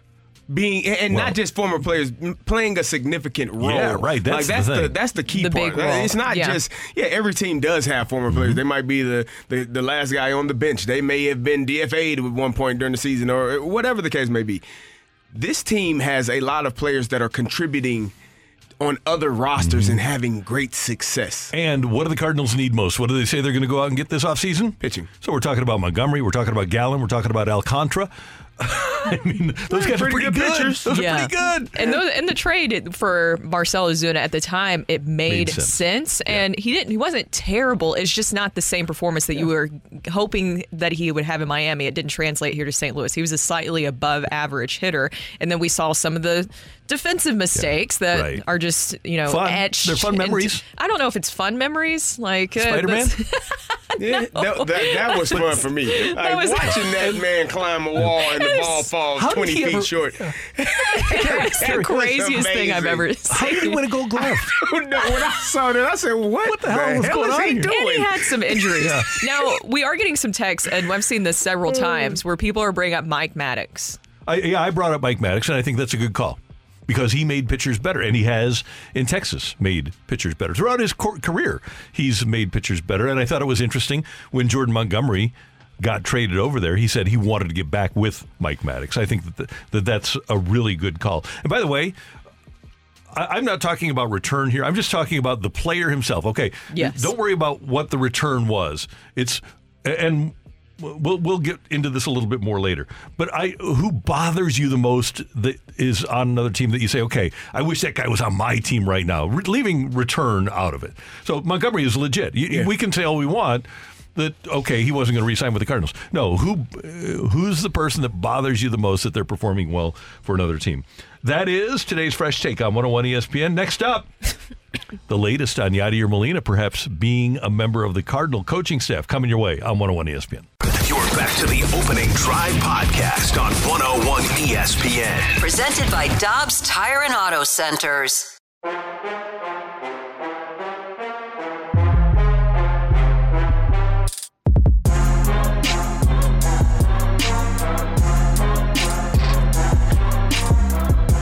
The Yadier Molina situation continues to bubble, and the Cardinals haven't announced anything. As a matter of fact, Yadi is telling people 90%, but it's not 100% yet, that he will be a member of the Cardinal organization. Brooke, Carey, and Randy. And one of the things I wonder, and I don't think it's unfair to wonder, is what role he would desire to serve. There might be differences between the Cardinals and what they want him to do and what Yadi actually wants to do. But uh, the, the, latest is he, uh, Luis Nola, our friend from the Big 550 KTRS, speaks fluent Spanish, and uh, he was asked about his future as a coach in MLB, and Luis tweeted. There is something cooking. I've had various offers in the United States last year with Miami and St. Louis. This year I have offers too. I think there is something cooking with St. Louis. There is a 90% chance that it happens. Uh, he said, I'm passionate about it. To have an opportunity like that, I cannot pass. So that's where we are right now, but nothing in regards to what the role would be. What do you guys? And we've all read about it. What do you th- What do you think the ultimate role would be? Would it be bench coach? I think it would be bench coach, but also a little bit of everything coach because that's if Yadi's coming into your organization, I think that he will be a part of everything. I even mentioned pitching coach before because we've seen that before where a catcher can be a fantastic pitching coach. You've seen with Dave Duncan, but I think that with him being a bench coach, it would be like having another manager essentially right there. I don't think that he would just be doing one thing. I think he would be helping multiple things, helping Willson Contreras and getting mm-hmm. the most out of that contract, which is what you should be doing, making him as valuable as you can, making him be a better catcher. And I think that obviously Yadier Molina, the way that he works with pitchers specifically, I think that's why the Cardinals pitchers have been so spoiled over the years, is because they could rely on Yadier Molina to really help them through a lot of different situations. I think yeah, I agree. I mean, we, I was listening to BT yesterday, and he was saying that it's probably like a catch-all type of coach. Does a little bit of everything, creating a new position for him. Because you would, if he's bench coach, then where's Joe McEwing? Is he is he one of the parties that are rehomed? I don't know that this team necessarily wants to fire anyone or mm-hmm. move on from anyone because they haven't done it. And if you played that poorly uh, 20 games under 500 and you didn't fire anyone immediately after the season, you're probably not going to fire anyone. And, you know, hopefully they get an opportunity next year to, to correct it, uh, which would mean that Yadi would potentially potentially be coming in maybe uh, uh, uh a liaison type of role, something where he is a consultant of sorts on the bench, helping out in, in whatever capacity is needed in that moment, and you know, an ear uh, that that people can talk to and a voice that people will listen to. One of the things Katie Woo wrote in her piece last week is that the Cardinals have a smaller coaching staff than most major league teams right now. That there aren't enough coaches to go around. One of the advantages that I could see with Yadi being on the coaching staff rather than the manager is that that time that is spent with the media, which is extraordinary. I would guess that, uh, Brooke, what do you think that Oli spends 45 minutes with the media before every game? Like yeah. maybe because he, he it's, meets- it's very unique. So this is something, at least during my time here in St. Louis, that this is the first time I experienced a manager kind of holding media sessions in this way. Typically, the managers would just have one big group media session. Oli prefers to have his broken down. So where he has the rights holders first, so that would be Bally, um, and then obviously KMOX, mm-hmm. and then he goes to um, writers, which that takes an eternity. I sometimes I don't know. Nothing against the writers, but you know, yeah. being in those sessions, the writers have a lot of extra questions. Um, and then he meets with local media afterwards. So the it takes electronic media. Yes, it takes a long, long time and that's something to get to that point. Yadi probably wouldn't want to do. And no. if Yadi can have his talents serving the catching situation, building a game plan for the pitchers. If he can help with fundamentals, if he can help with the hitting, if he can help the the pitchers, I think that that would be the ideal situation for Yadier Molina. He might serve the Cardinals better in a coaching role where he doesn't have to spend time catering to the media than Yeah. he would as the manager. I mean, I I said it a couple of days, well, last week that you know that's a different set of a different type of fatigue associated with coaching as opposed to playing. Like playing is physical. It's every day. You know, it's 162 games, 145, 130, whatever many you play behind the plate. But the mental aspect of coaching every day can wear on you, especially if your team isn't good. I, I, I've said this, and I will say it till the day I die: that coaching and losing it impacts your quality of life. When you aren't winning Mm-hmm. games, your life feels a little bit different. You feel sluggish, you feel tired, you feel fatigued, you feel sick. And so Go to mentality. there you go. Trying to figure out a way to feel better when your guys aren't performing that well, that's a different that's a different level of fatigue for you. So I hope that he can bring if he does come. I mean, it's still a 10% chance according to his words that he won't be here, 90% that he will. Uh, I hope that he does um, bring something that these players can grab a hold to and and really, you know, fires them up and gets them going in the right direction. And we had a situation here in St. Louis where the assistant hitting coach went to go to college. If Yadi comes in and has a significant role, with all the money that they're paying in college, does Blake Edwards go back to college and say, you know what, the heck with this? I'm, I'm not going to. I don't think that's his name. We don't even know anymore. Oh, Dusty. uh, okay, sorry. uh, but does does he uh, decide? You know what? I Balake. I, I don't need this. I can go back and make money in college and not deal with the headaches of essentially being defanged as the head pitching coach because you know that all the Pete pitchers and all the catchers are going to gravitate to Yadi.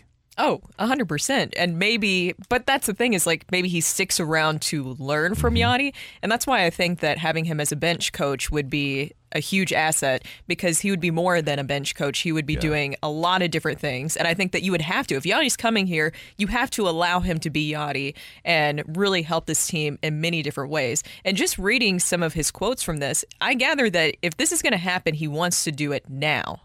Is that what you guys feel like with some Yeah. of these quotes? He's not going to want to wait a little bit. It's going to happen, like to to The 90% is yeah. very interesting. And, and when we had Polo on, he said 15 out of 10. Yeah, Like, yeah.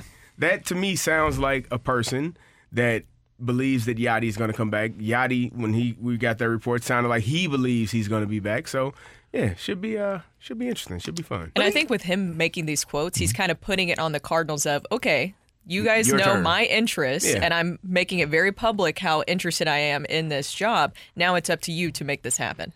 One of the other parts of this, and I, I don't know how valid the, the thought process is in my mind, but when Katie Woo, in, her piece, a great piece at The Athletic about the Cardinals' plans for the offseason, uh, she writes Molina would surely boost the pitching staff and would also presumably work extensively with Willson Contreras behind the plate.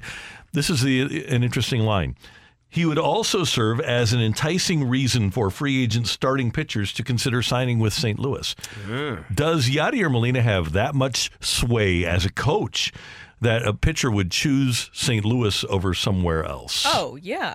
I think Hmm. 100%. I think that especially if you hear what the pitchers have said about working with Yadi over the years, how many would talk about that, the even the ones who've left the organization, I think 100% that would be very alluring for any free agent pitcher to see that. So it'll be interesting, and presumably now, with the World Series starting on Friday, the Cardinals will, if they're going to hold an end of season press conference, hold it after the World Series. Or maybe it won't be an end of season press conference. Maybe it'll be to announce Yadier Molina as a coach. And they can just move on from the 90 losses. Yeah, so you don't we don't need to talk about that bad news. No, How about this? What bad news? Nothing happened. Nothing to see here. Nothing to see here. I, I, I, I don't disagree with you guys. Uh, we got got something some- going. We got something You going. got something going? Sunshine lollipops. Oh. oh, there you go. Together. There we go. Mhm. Hope they get better. Keep getting gooder. That's that's the Keep goal. getting gooder.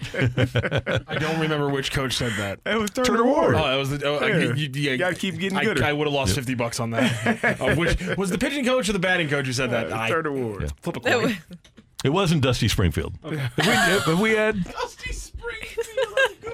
It- I- was it Dusty or was it Turner? It was Turner. It was Turner. Oh, okay. Yeah, yeah. I like the Dusty Roads the other day. I'm a Dusty I'm a WWF fan back when it was WWF. Uh, Matthew, WWE. do you need a fighter fighter for the fight? Yes, we do. We do have the fight coming up here on 101 ESPN, and we need a fighter. And all you need to do is text in your name and the word fight to the Air Comfort Service text line 314 399 9646 314 399. Yo ho! The fight next on 101 ESPN. You're back to the opening drive podcast on 101 ESPN. Presented by Dobbs Tire and Auto Centers. Fight in the red corner, Average Joe Listener.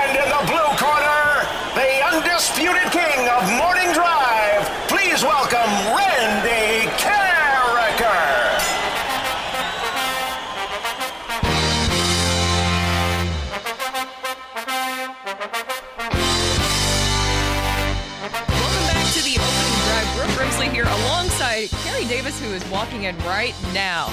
The timing just slightly off a little bit. Nice Usually you walk in caught up. right right there, I but was in the Rizzuto show for 30 seconds. How did studios? Learn asked me to You, in. I swear. hey, learn. We don't got those like 12 minute breaks you Learn. music stations do. You no, they, they don't, they don't get those breaks at all. I'm kidding. Who's our fighter? TJ. TJ. How's it going, TJ? Oh, I'm doing good. How are you? Are you ready to take on Randy Karraker? Uh, I'm going to give it a shot. Can I shout out my buddy real quick? Go ahead, TJ. Yeah, my buddy Chris. He's probably listening. Chris, This one's hello. for you. All right. Well, you got to win now. All right. Here we go, TJ. Corbin Carroll is the third rookie ever to win an NL postseason award. Which Cardinal was the second ever to do it? Is it Michael Wacha, Adam Wainwright, or Yadier Molina? Uh, Michael Wacha. The Cardinals have been swept in two World Series by the Sox in 04 and which other American League franchise? Is it the Twins, the Tigers, or the Yankees? Mm. Say the Tigers. Who is the only player in MLB history to have two different three home run games in the World Series? Is it Babe Ruth, Ty Cobb, or Lou Gehrig?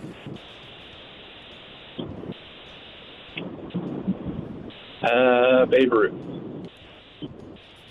Kevin and Pat Williams formed the Williams Wall for which NFL team from 2005 to 2010? Is it the Bills, the Vikings, or the Jaguars? Uh, Jaguars. All right, we'll double check our score and we will bring in Randy Karraker. How you feel, TJ? Not great. Not great. Okay. All right. Well, you know, sometimes we uh we, we- we work hard, but we don't get the, the the feel that we need. We'll see how Randy feels when he comes in. I told Randy he's got to start making predictions because he's uh he's just so prominent at his job here. Randy's coming in. He's got a bag of some. What's in the I bag? had some grapes. Oh, you're you're fueling yourself up. Trying to, yeah. All right. Say hello to TJ, Randy. TJ, good morning. How you doing? Oh, I'm doing great. How are you? Doing wonderfully. Thank you very much for listening, and thank you very much for playing. We do appreciate it. All right, Randy, are you ready? Ready, sir. All righty. Here we go. Okay. Corbin Carroll is the third rookie ever to win an NL postseason award. Which Cardinal was the second ever to do it? Uh, let's see here. Um, wouldn't have been anybody in the 60s. You have Boyer and Gibson there, and nobody in the 70s. 80s, Porter won both. Um, in the NLCSs, we didn't didn't have any rookies that won then. So, uh, oh, 2013 Michael Wacha, uh, NLCS MVP. There you go. Alrighty. The Cardinals have been swept in two World Series by the Sox in 04 and which other American League franchise? Sox in 04. And which other American League franchise swept the Redbirds? I will say um, Sox in 04. Uh, I think we'll probably have to go back to the 20s or the 40s here. Um, I'll say that they. I'll do the, I'll do the lifeline here, Brooke. Twins, Tigers, or Yankees? I'm going to go with the Tigers. I don't think the Yankees have ever swept the Cardinals. The Twins certainly didn't, although they did sweep them at home at the Metrodome. That was the first series where the home team won every single game. Uh, so I will go with the Detroit Tigers back in the day. Um, where are we at? All right, who is the? I'm thinking of the road team won every game in the ALCS, didn't they? Yes. Yeah, man, just, man, just jumped into my brain. All right, who is the only MLB player? Who is the only player in MLB history to have two different three home run games in the World Series? Well, let's see. The people that have had three home runs in a game Jesus. are Pablo Sandoval, right? Kung Fu Uh, Panda. Albert Pujols, Panda. Panda. Reggie, Mr. October, and Baby Ruth. I am going to go with George Herman Ruth, the Bambino, the Sultan of SWAT. he was really good, so he has a lot of nicknames. So I heard. Kevin and Pat Williams formed the Williams Wall for which NFL team from 2005 to 2010? That would be the Minnesota Vikings with Kevin Williams and Pat Williams. Minnesota Vikings final answer. But are you sure? Yes. Final answer. He said, he said final answer. He I mean, it's Wednesday. He didn't It's Wednesday. once he Don't says play final mind answer. I'm- me- Well, I'm- I'm me play switch a to mind Buffalo game. Bills. once he says final answer, it's final. All right, I'm just, you know, just thought I'd throw a little extra. You know, One a little, one a little extra. on the log. No, I know, I don't. So no, Kevin no. Oh, Williams. Oh God, here we go. Remember when the Vikings missed taking a first round pick? I do remember that. Yeah, they didn't get up to the clock in They time. didn't get Didn't they do it and- twice? Yeah, they did. But the first time they did it, they wound up taking Kevin Williams. Good for them. Yeah, It happens to fall, your- being a pretty good player. in your favor. He played defensive end and then moved to tackle. Um, so Wednesdays, as we know, can be a little shaky. Randy has already had to fight off a potential Hall of Famer, uh, or at least a round two uh, winner yesterday. So does he have to fight off another one on Thursday? Does Hump Day turn into a little bump for Randy Karraker? Does TJ roll on with a victory, or has Megamind got this one on Wednesday? Ring that bell. The winner and still champion of the fight, Randy Karraker. I'm sorry, TJ. Randy Karraker just got you that last one. He beat you three to two. Dang. He's getting a lot of Thanks those. for having me. Hey, hey, thank you for so much for joining. He's getting a lot of those three to two victories lately, but they don't ask how they ask how many. So Hey, I just another try to do good Randy radio. Karraker. That's like Patrick Mahomes says. I, I don't blow anybody out. I just try to provide good TV. I just try to provide good radio. Corbin Carroll almost became the third rookie to win an NL postseason award. Ketel Marte actually won it. I had Corbin Carroll down because I was like, he's going to win it. Then I, I'm- then I didn't come back to the question. Burgundy? Um, yes, it was. It was. I'm writing the question as the game's finishing. I find the stat and I'm like, well, this doesn't change even if he doesn't win it. Just write the question. He should have won. He should have become the Oh, third there you go, rookie to ever win the NL uh, postseason award. Which Cardinal was the last and second ever to do it and win an NL postseason award as a rookie? It was in fact Michael Wa- Wacha who won the 2013 NLCS MVP. Who was the first, by the way?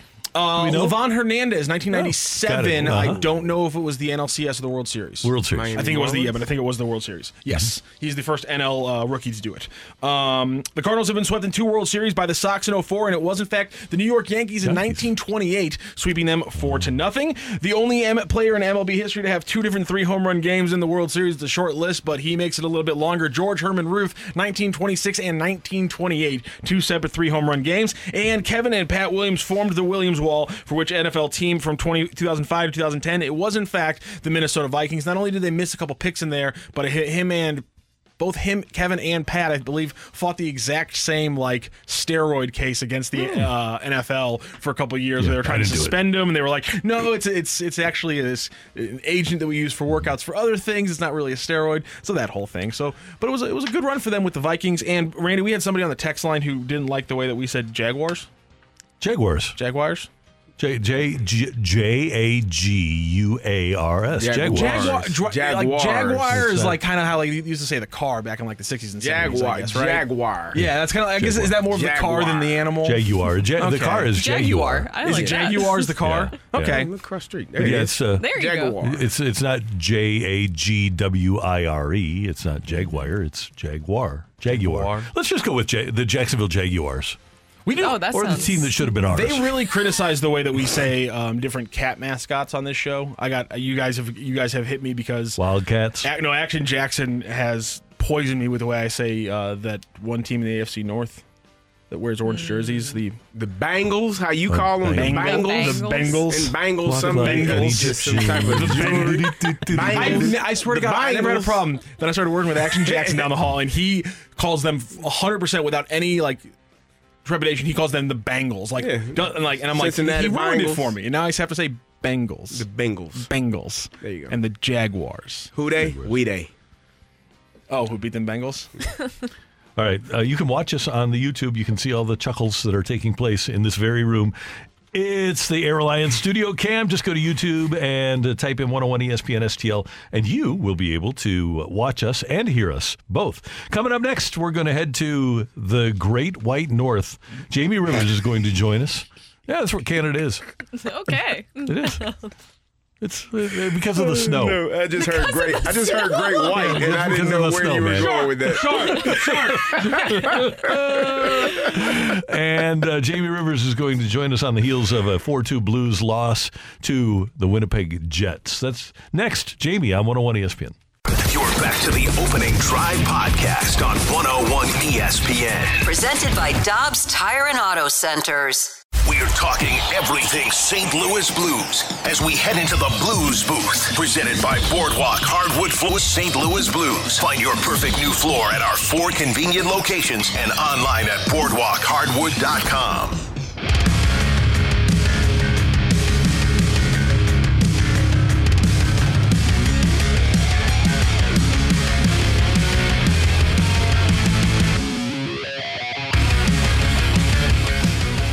So, if you ever play the Immaculate Grid, what you're trying to do is come up with a player that played for two different teams. And on today's Hockey Immaculate Grid, grid Andrew Massey puts this up on Twitter.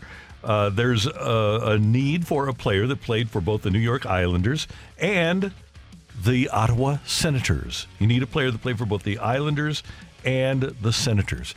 Uh, joining us now from Winnipeg, I believe, is our blues analyst on Bally Sports here in St. Louis, Jamie Rivers, also co host of The Fast Lane with Anthony Stalter. Uh, Jamie Rivers, good morning. Do you have any idea? Could you think of a player for me that played for both the Islanders and the Senators? well, good morning, Randy. Yeah, I know of one pretty well that played for both of those teams. A couple of short stints with those teams, too.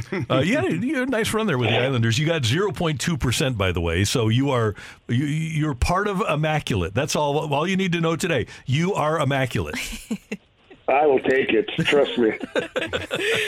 Jamie, uh, obviously not a good way to start the road trip last night, but there seems to be something that we're noticing in these first few games. How did the Blu- how did the Blues go about generating more offensive zone time? Ooh, yeah, that's a great question, Brooke. Um, yeah, right now I'm just watching a team that gets into the zone, and it's a lot like last year right now offensively, and they're, not, they're just not getting any sustained offensive zone time. And you know, I, I think what's happening is the shot selection is, maybe not the greatest, and then when they do have opportunities for shots, they're passing it up looking for a bigger, better play, and therefore end up turning over the puck to the opposition. And then you, you don't have control of it. And They start going transitioning and leaving their zone. So for me, it's pretty simple. Uh, if you don't have a clear grade A opportunity off the rush, you know, get that puck in deep or carry it in and hang on to it, cycle the puck, keep it down low, get your defenseman involved. Craig Berube talked about that post game. He just he doesn't feel like the forwards are including the defenseman in the offensive zone. He feels like it's three against five down in their in their end, and you know, we're missing opportunities by not passing it to the defenseman at least spreading out the zone and re, you know, regaining control of the puck and hanging on to it. So, yeah, they, they definitely, for me, to, to create more offense, they have to spend more time in the offensive zone overall. Right now, they're just not doing that. Jamie, it's interesting. You use the word simple there. Every struggling team or every team that goes on the road in the NHL says we have to play a simple game. Is it that simple? Do the Blues just need to play a simple game? Yeah, I really do. I think it comes down to it. Uh, you know, watching them play for a number of games now, and the games where they were successful, there wasn't anything crazy involved in the game plan or the execution. it was pretty direct. It was you know moving the puck ahead to someone who was open, or moving the puck ahead to an area where someone can get it. And you know that's where when they played the other night against Pittsburgh, they did a fantastic job of both of those things. And then last night, you know, there were pockets of it, but not enough. And you know that was a very winnable game last night. You know, you give up two goals in 18 seconds in the second period, and you think, woof, you know that that's going to sting. Well, you got to yourself, you got yourself to within one goal going into the third period. Uh, which is what you want on the road. You have a chance to win a game, and unfortunately, you give up that other one, four on four. But you get right back into it. You pull the goal, you score again. You're right back in the game. It's a one goal game. So, although they didn't generate a ton of offensive opportunities or offensive zone time, you know that was a very winnable game. I think that's what's going to be frustrating for Craig Berube when he looks back. Is yeah, we didn't play great, but we still could have got two points out of this. Jamie, it feels like you're talking about not shooting the puck when they have, you know, those grade A chances. It feels like this team is a little bit too unselfish. And so I know you've been around guys that I tell these guys that when you're around superstar players, they're almost oblivious to what's going on around them. They are dialed in to whatever their job is. If it's shooting, if it's scoring, if it's catching passes, they don't care about anything else. Who is the player on this team that needs to be dialed in in that manner and, and be a little bit more selfish? Did you say player or players? Hey, player or player. I've been around. You you've been around. they, they, they have blinders on as they're walking down the street. They don't know what the hell's going on. Yeah, uh, I made a bit of a joke there because I think there's more than one player here on the team that could be more selfish. I think the top line of Thomas and Kyrou, those two guys right there, I, I would love to see them be more selfish. And Pavel Buchnevich, he's back in the lineup last night, so good to get him back. But he had a glorious opportunity in the second period to where it was just him and the goalie, and he decided to try and make one more pass that didn't equate into even a shot on goal. In fact, it turned into a turnover. So those three guys, for me, I'd like to see them play a game where if I don't see somebody open immediately, I mean, we're taking that puck to the net. Because the, the crazy thing is that like Pavel Buchnevich calls himself a playmaker, yet he's a 30 goal scorer. If I was a 30 goal scorer, I'd call myself a goal scorer, quite honestly. And you know, Jordan Kyrou uh, has talked about you know in junior hockey he was a pass first guy. Well, if I had scored 37 goals, I would call myself a goal scorer. and you know, Robert Thomas, who is obviously a very gifted pass uh, passer out there, you know, distributor of the puck, but he scored over 20 goals. So you know what? I would call myself a goal scorer. Mm-hmm. Shoot the puck, score some goals. That's what your team needs right now. Jamie, when you look at this team so far, and it is so early, we've only played five games, but one of the things that popped up last year, one of the phrases was the compete level wasn't high enough, which I take to mean we aren't trying hard enough. What do you think of the compete level so far? I think the compete level has been there. Quite honestly, I think this team has played hard from the the puck drop in in Dallas uh, on opening night on the road, and then you know just because they haven't won every game it doesn't def- doesn't automatically equate to a team that isn't competing. Right. Uh, you know, I think that they're working hard. I think that they could work a little smarter.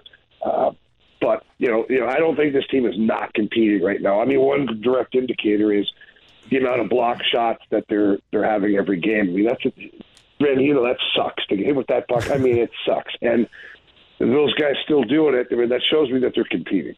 I'm, I'm glad that you answer that question the way you did because I, I, I felt the same way. I just didn't know if I was right, and so I, I wanted to make sure that uh, what I was seeing wasn't my eyes deceiving me because I think they're trying hard too. It's just the execution. It comes down to execution at this point.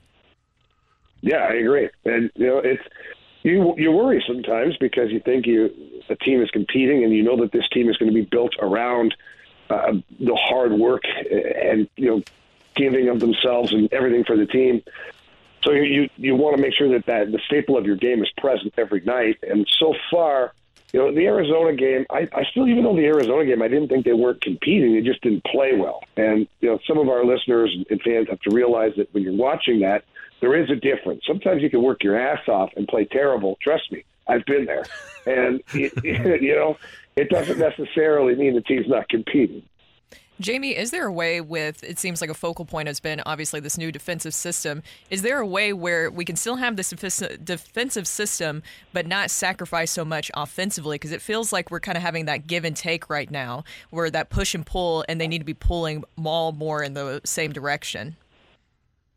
Yeah, I don't know that those two seem, seem to kind of go together right now. People are are definitely associating the defensive system with lack of offense, but you know, I- don't look at it quite that way. If you look at the Pittsburgh game, you're playing the same defensive system, yet you generated a ton of scoring opportunities. Probably could have had a couple more. And even though you played that defensive system last night, you still had a couple breakaways and a partial breakaway where if those goals go in, you know, we're not talking about a lack of offense. So, uh, done correctly, the defensive system is actually supposed to create a turnover with less movement out there so that you can go out offense quicker. And, and I think that's the thing that the Blues have to get to, though, is closing out plays faster. It's not as much of a sit back and just get, you know, have the other team pound pucks at you. It's more of a don't give up the middle of the ice unless you absolutely have to. But then when there's a turnover, you know, Craig Berube wants to activate everybody. He wants everybody to get up the ice and play offense. So it's not as much of a defensive thing as it is just when you get on the offense, making sure you make it count.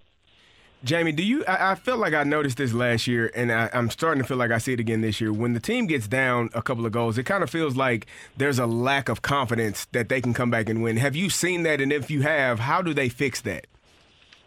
I haven't seen that yet this year. Okay. You know, last night, last night would have been a great example for to you know, kind of point that out because Winnipeg scores two quick goals in the second, and know, last year you would have seen the the air come out of the team, just like woof. And you know, Craig Berube called a timeout. They came back out. They managed to score a goal before the end of the period, bringing it back to a one goal game. Heck, they scored a power play goal at that. So not only did they score, but they they had the power play that's killing two birds with one stone for that team. So I, I don't see a team that is responding with that, you know, woe is me when they get down by goals. I just think that I see a team that's not being able to, uh, not identifying, that's a better word, not identifying when they can create offense right now. Did you guys fly to Calgary last night, or are you still in Winnipeg? No, we're in the lovely land of Calgary today, 10 Randy. 10 where there's degrees right now, right? yeah, 10 degrees, and there's probably a two feet of snow on the ground. It's oh. beautiful. Holy smokes! Certainly not Speedo weather. No. So, Jamie, I, I got to ask because you grew up in Ottawa, Ontario. You are a, a Canadian native, but you spent now more than half of your life in St. Louis. Have you turned into a weather wuss? Like, does 10 degrees affect you now really negatively? Oh, I'm soft as baby poop now, Randy. I'll tell you that much. I, I get up here and uh, I, I'm like, how do these people even live here? I never said that, said that last night. I was like, why would anybody live here? Uh, yeah, I've, I've gotten soft in my old age. Nothing wrong with that.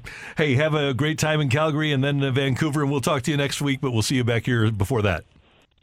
All right, guys. Thanks a lot. Have a great one. You too, Jamie. Take care. Jamie Rivers with us on 101 ESPN. Coming up, we talked about it earlier, and we want you to weigh in. You can use the mic drop feature with our app. Just uh, click on mic drop and leave us a mic drop, or you can send us a text. Which person in the baseball postseason, and this includes managers and coaches, and even Sandy Alcantara, who did not perform in the postseason but was in the playoffs, what person that the Cardinals used to have in the playoffs bothers you most that they're in the playoffs and aren't with the Cardinals anymore? That's next on 101 ESPN.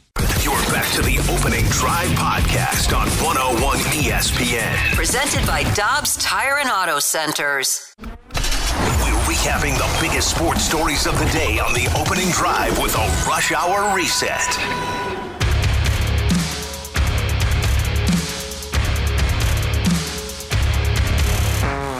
Strike away. Here he comes. Cave, a fly ball to right field. Over is Carroll. He's got it. And the Arizona Diamondbacks are headed to the World Series. The Diamondbacks have won the National League pennant.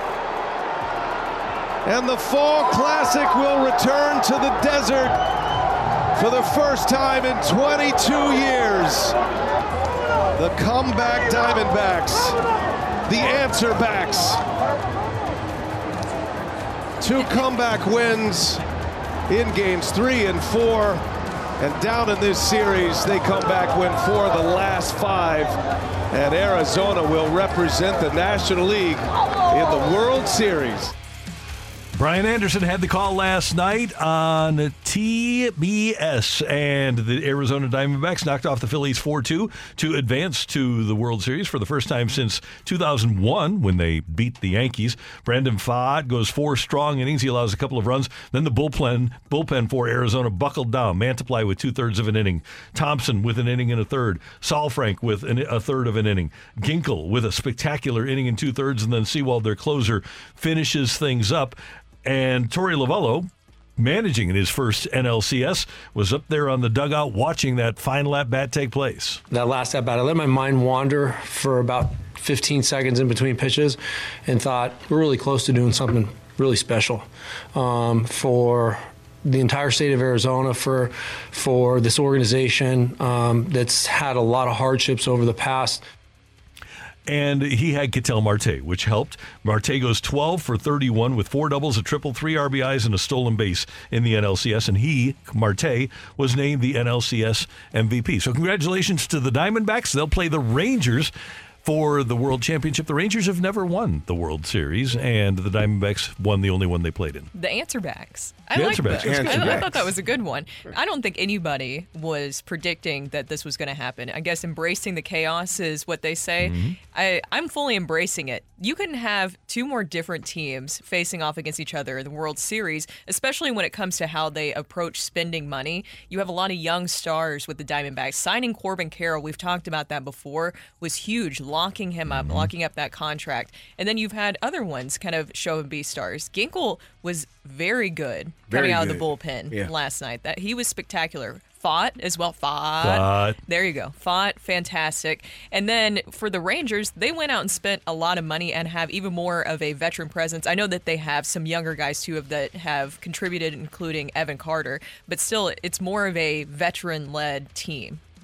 Do you think that that was more on the Phillies losing it or the Diamond Diamondbacks actually taking it?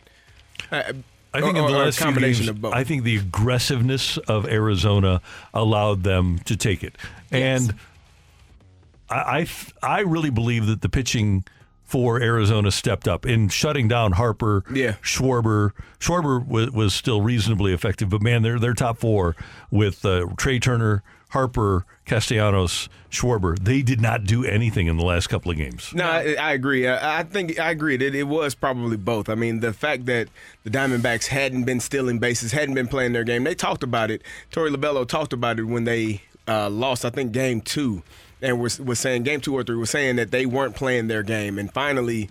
Five, six, and seven back in Philadelphia. They played their game. They're stealing bases. They're running. They're sacrifice bunting. They're playing small ball.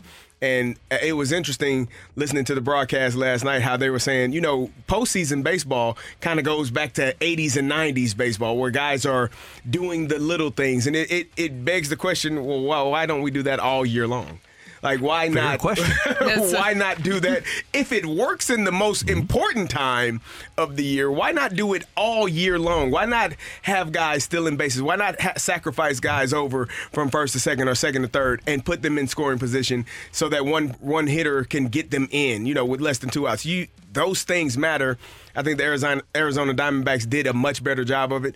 The Phillies were fueled by solo home runs pretty much this entire postseason. And as you said, once the Diamondbacks pitching staff started not allowing those home runs to go over the fence, they they put themselves in a position to win. They did, and that and that's the thing is getting to whatever works for you. What has made you successful? And I think there's a lot too. Some people I I saw it, it I think it was Nate Silver posted on X just how angry he was that this is the two teams that were getting the World Series. Why? I think that it's exciting, and also I think it's even more proof of getting hot at the right time, doing enough in the regular season to get you into the postseason, and those are all things that are very unpredictable, and I like that. Mm-hmm. I like the uncertainty of how this is all going to pan out. It just really matters on playing your best and playing your game specifically at the right time towards the end. 4 2 was the final last night. The World Series starts on Friday. Meanwhile, the Blues also lost 4 2 in Winnipeg. Coach Craig Berube, we asked this question of Jamie Rivers. Do the Blues need to raise their compete level at all? Yeah, I didn't think it was com- good enough tonight for sure. You know, to me, it wasn't good enough. Um, it's got to be a lot better than it was tonight. And uh, yes. Why is that? Why weird, why do you why do you okay the Coyotes game, mm, it- it- that could have been the soundbite after the Coyotes game. Then you play Pittsburgh, and they did compete well. And then they go to Winnipeg, and it's that. Why is it the ups and downs with this team?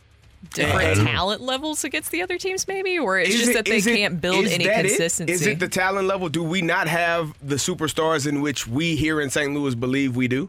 I think in that they're very. to other other uh, in comparison to other teams. I think they're talented. Uh, it's just for some reason the chemistry is not there yet with the different lines, and that the biggest thing too. And I thought it was really interesting what Jamie said when we keep talking about the defensive system, where he mentioned that it was meant to create some more turnovers so that you could get back and do some more things offensively. And I think that somehow getting that coming together because the skill is meant to be on display more. They are getting some chances. It's just what they're able to do with those chances for some reason. And I mean, 20 shots on net is not going to do it. You can't No. continue That's to be outshot that's in every year. single game. yeah. I I think the question that I keep asking is, do they have superstars? Because that to me, you if you want to be a good team, you have to have all mm-hmm. levels of a team, all levels of players. You have to have the superstars, the guys that you know are Hall of Famers or teetering on that line of Hall of Fame. That you it, and there is a difference between those guys and the guys underneath them. There is. It- It's just God gave them more. Gave them a better ability to do things in a better way than you. You, but you have to have those guys on your roster to be successful. And you have to have your guys that are just below that. A guy that's going to go to two or three All Star games, but may not be the Hall of Fame player. And then you have your role guys, the guys that are grunts and, and fight their way through the league and try to, you know, make a roster and they are the, the heart and soul of that team. Does this Blues team have all of those aspects? No, they do not. Then I don't think they're going to win many games. Blues at Flames tomorrow night and tonight in Kansas at Children's Mercy Park.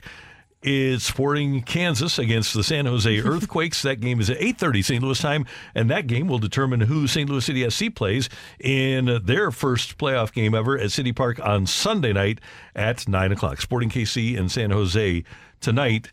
Or Sporting Kansas tonight in in the great state of Kansas. I think we're all wanting it to be Sporting Kansas. Yes, we are. right? Yep. We want it to be Sporting Kansas. It is Sporting Kansas. They, where do they play? Uh, Kansas. There you go. Self-proclaimed Well, that's who soccer we want to capital face. Yeah. City SC wants to face Sporting Kansas. Oh, we Listen, want to face them. If they, if they get mad that we're calling them by what may, might not be 100% what their branded name is, just change it back to something that doesn't suck. Yeah, the Wizards. just change it back to something with, you know, a little heart, personality. I don't know. good idea. Tradition. Instead of just the most milk toast name this side of Real Salt Lake. There is your Real rush hour Salt Lake. reset on 101 ESPN 914. Time check brought to you by Clarkson Jewelers, an officially licensed Rolex jeweler. Coming up, we want to hear from you with the mic drop or with the text machine. What person that used to be in the Cardinal organization, and this can be a coach or a manager, player, whatever you want it to be, what person that participated or was on a team, was property of another team in the playoffs, most bothers you that the Cardinals don't have? That's next on 101 ESPN. You're back to the opening drive podcast on 101 ESPN. Presented by Dobbs Tire and Auto Centers.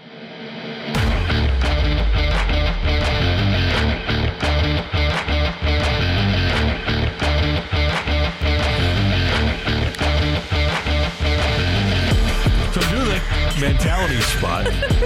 And out of the corner of my eye, I see Brooke chugging something. I said, "What? That doesn't look like Gatorade. It doesn't look like a, uh, water. She's got her coffee in a different cup. She's chugging Theraflu."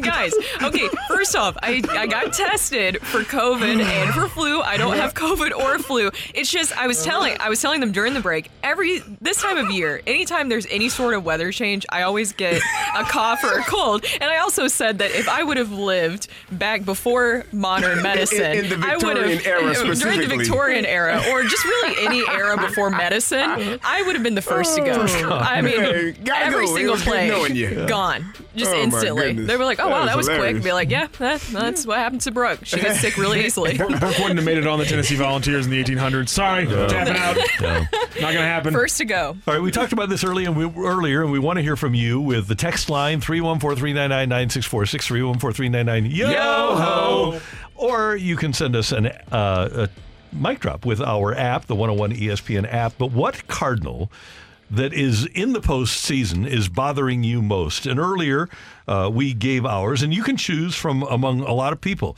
Sandy Alcantara, who obviously was on the IL with Miami, but Zach Gallen, nominally the number one starter, will probably start game one of the World Series for the Diamondbacks. Tommy Pham uh, got benched but bounced back with a homer last night. Adolis Garcia, the American League Championship Series MVP. Chris Stratton performing well for the, Rangers down the stretch, although I think we might have only seen him once in the playoffs so far. Jordan Montgomery, Randy Arozarena, Genesis Cabrera, Jordan Hicks, Mike Maddux, Skip Schumaker. A lot of names out there that used to wear the Cardinal uniform. And guys, I said Skip because I looked at the way that the Marlins were able to turn around fundamentally and not dramatically, but they did a lot of little things well that helped them make it to the playoffs.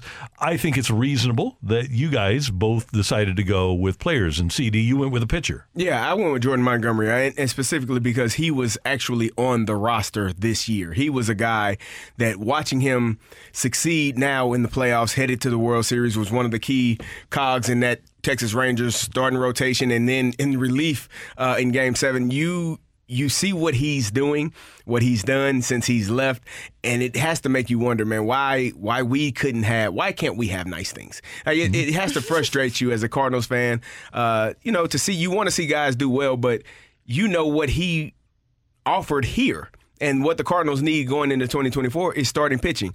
You had one. He's in the World Series now with the Texas Rangers. So for me, that was the most frustrating one to watch uh, leave and, and still perform in the playoffs. How about you, Brooke? And he made it very clear that he wanted to stay in St. Louis, at least during spring training. Now, that could have changed through the course of Yeah. everything they exper- experienced this season, but uh, you never know. Mine was Adolis Garcia, and I also put Randy Arozarena in that category because outside of pitching, what else did we need this season from the Cardinals? What did we see a lot this season?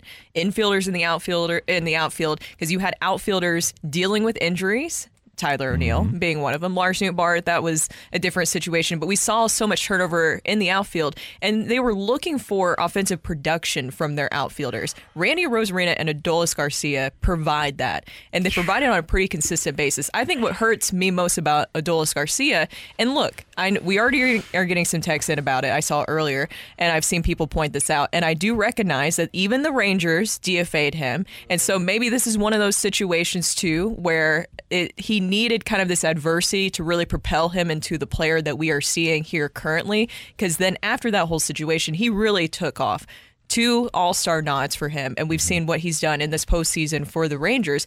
But the fact that you he did do some really good things in the minor leagues. If you look at his minor league numbers, he was fantastic. And I think that giving him such a limited opportunity at the big league level, there had to have been something more behind the scenes that these other teams maybe didn't notice that also passed on him. Because when he was DFA'd, the other teams passed on him too. And I think the toothpaste is out of the tube with what I'm going to say next. I don't think the Cardinals can rewrite this history. I sure would have liked to have seen them give some of their international signings, like Garcia, like Alcantara, like Randy Arozarena, an opportunity for a year. Rather than deciding, okay, we spent all this money on these guys and it didn't happen fast enough, we're going to move them, whether DFAing them or, uh, in the case of Arozarena and Alcantara, including them in trades. I would love to see the Cardinals show a little bit, would have loved to have seen the Cardinals show a little bit more patience or a lot more patience with uh, their Latin players. And that's what bothers me about it is that they weren't given enough of an opportunity. To me, that's more of a talent evaluation issue there. For them to go on and be superstars elsewhere, those two are the most mm-hmm. painful to see for me because it's like, man, they weren't given much of a chance here in the bigs, even though they did great things in the minors. So they were doing all the right things. And then when they got here, they were given a limited opportunity. Yeah, 48 games between the three of them mm-hmm. on the big league roster. I mean, you had uh, Arozarena played 19 games, Adolis Garcia 21, and Alcant- Alcantara 8. Uh, how can you evaluate someone at this level with that that those number of games being played? And you really, really hope How do you know? that it, that it is just an evaluation issue and not something more. Oh, Yeah, You- you- you- I, I- just I I hope that's the case. A text from the six three six: Seeing Mike Maddux, pitching coach for the Texas Rangers, over there with Jordan Montgomery, while the Cardinals are sitting here with Dusty Springfield. Uh, that's, So, uh, Randy Arozarena and Adolis Garcia. That's from the 314. It, it would have been nice to have an outfield. You know, you could have put Jordan Walker in center field if that was the case. Right? Oh, Yeah, or, you know, you could give- Adolis Garcia, right field. Give Randy A a chance out there. Oh, Randy A in center field. There Yeah. you go. It's Randy A, this from the 314, and it's not even close. They didn't even give him a chance despite him hitting the cover off the ball in the minors. We've been searching for outfielders for the last 10 years, and here's an all star who was performing for us in the minors and never even got a shot because he didn't fit the Cardinals' culture. Ugh. Thank you very much. Let's uh, get to a mic drop. This is Alec who joins us on 101 ESPN. I mean, it's got to be Edmundo Sosa, right? But in all seriousness, I think while Adolis Garcia might be a hot topic, the most frustrating has to be kind of equal for me Zach Gallen and Sandy A. And you get two guys who are one winning a Cy Young is Sandy A, and the other Cy Young caliber pitcher. Both made it to the postseason. Zach Gallen's now the ace of a staff of a World Series team. Um, and then seeing what we got for them being Marcell Ozuna, who was just utterly disappointing. And now our lack of pitching being really the crux for this team is just kind of, you know, I'm happy for them that they're succeeding, but it's kind of like a uh, needle every time they go out there and pitch and pitch really, really well. Thank you, Alec. And you're right. It does feel like a needle being stuck into you every, which is a lot of pain, unless it's like, are you using it for um, what's the acupuncture. Acupuncture. Okay, because I, makes- was I was trying to think. I was like, when is that ever a fun situation? Yeah. Oh, acupuncture. Yeah. And by the way, wouldn't it be amazing? And I don't think it'll happen because Nathan Eovaldi does exist. But wouldn't it be amazing if it were Gallen against Montgomery in Game One? That's too much to bear Yeah. as a Mhm. Cardinals fan. Yeah, didn't we already see that in the, in the All Star game? And Tommy Pham and, and Adolis Garcia being Mm-hmm. the hitting home runs. It just be fun. Just well, go ahead. Do yeah. your thing. And Enjoy. homegrown arms is something too that you feel like the Cardinals are missing right now. Mm-hmm. And so ha- parting with that, it makes it sings even more. The whole Marcell Ozuna situation, that's a hindsight situation because I mm-hmm. think that they obviously were hoping that he would have done what he did in Miami and it did not pan out exactly that way. But to have two arms that you need now is really painful to deal with. Yeah. There, here's a text from the uh, 314. Does Randy A have any blame in this for the live streaming during the, uh, was it playoffs? They, they- was it Yeah. playoffs? or- Yeah, after they won the the- series against, you, uh, you know who else live streamed their coach in the locker room? Who did? Antonio Brown. Mm-hmm. You know what he did? What? Played the next damn game. It didn't matter. We're gonna find him. We're not gonna. We're gonna penalize him. We're not gonna penalize us. Is what Mike Tomlin said. Bingo. I am not going to ruin our team because he is an idiot. I'll get in his pockets. I'll make sure that he knows not to do it again. But I'm not gonna penalize us because he's a damn good player. So no. If, if that's the reasoning behind it, then you're just foolish. And Randy Arozarena, keep in mind, came over here. Uh, he w- he went from Cuba to Mexico, and then wound up coming through the minors. And he was in St. Louis. He was 24 years old, and he, he was immature, and he was in a different culture. And when you have somebody like that, and I don't know if that's the only reason he was traded. The, the you know the Cardinals didn't shop him. The the Rays loved Randy Arozarena, and they came to the Cardinals. It- it- the Cardinals weren't shopping him because they saw him in Mexico and loved him, and they always wanted him. They tried to sign him down there and couldn't. The Cardinals got him. So it wasn't that the Cardinals were shopping him. I don't really believe that that video had anything to do. No. They, they, Yeah. Anthony Liberatore was a really highly regarded prospect when the Cardinals made that trade. Yes. Everybody nationally was stunned that the Rays would trade Liberatore. Yeah, maybe they saw something. Yep. And by the way, on that day, I remember sitting in this chair that I'm sitting in right now. I was in the fast lane. And Cardinal fans on our text line were complaining about the Cardinals trading Jose Martinez in the trade. Randy Arozarena wasn't given the light of day that day because everybody Oh. loved Jose Martinez. You're gonna get people stirred up because every time you say that, people are always like, "I, I knew, Oh, I knew. I knew." Well, you should have texted in. You know what? I remember. You should have Sure texted did. in that day, not Sure now. you did. Yeah. Uh, coming up next on 101 ESPN, we're going to talk to Robert Thomas about what's going on with the Blues on 101 ESPN. You're back to the opening drive podcast on 101 ESPN. Presented by Dobbs Tire and Auto Centers. Played into the middle, force far side, shoot, score! Robert Thomas finds the back of the net to make it a one goal game. 3.23 to go. Third period, it's 3 to 2. Robert Thomas made it close last night, but the Blues could not overcome the deficit to Winnipeg and lost 4 2, an empty netter late for the Jets. Brooke Grimsley, Super Bowl champ Carey Davis, Randy Karraker, and we head to Calgary now. And joining us is number 18 for your St. Louis Blues, Robert Thomas. Good morning, sir. How are you? Good, guys. How are you? Everything's good. What were you feeling last night after you got that tally? What were you th- thinking about what would happen in the last three and a half minutes of the game? Yeah, uh, you know, I thought we were coming back. Um, you know, we had we had some pressure, had the momentum, and uh, just just couldn't find a way to get another one. Robert, you played on a team that's had that had incredible offensive zone time. Obviously, that 2019 team. How do you guys go about generating more offensive zone time this season? Yeah, I think it, it comes down to puck possession. I think we need to hold on to the puck, make better plays with the puck, and um, yeah, I think our defensive zone's gotten a lot better. Our transition has gotten a lot better, but um, you know we need to continue working on that offensive zone and, and making sure we're holding on to the puck and, and making teams really work to to get the puck back. Robert, you talk about working and learning. It seems like there's a lot of guys that just have the ability, innate ability to hang on to the puck. How do you get better at holding on to the puck? I think it's just better decisions with the puck. I think we can spread the zone out more, use our D more, um, and and that creates more space for everyone.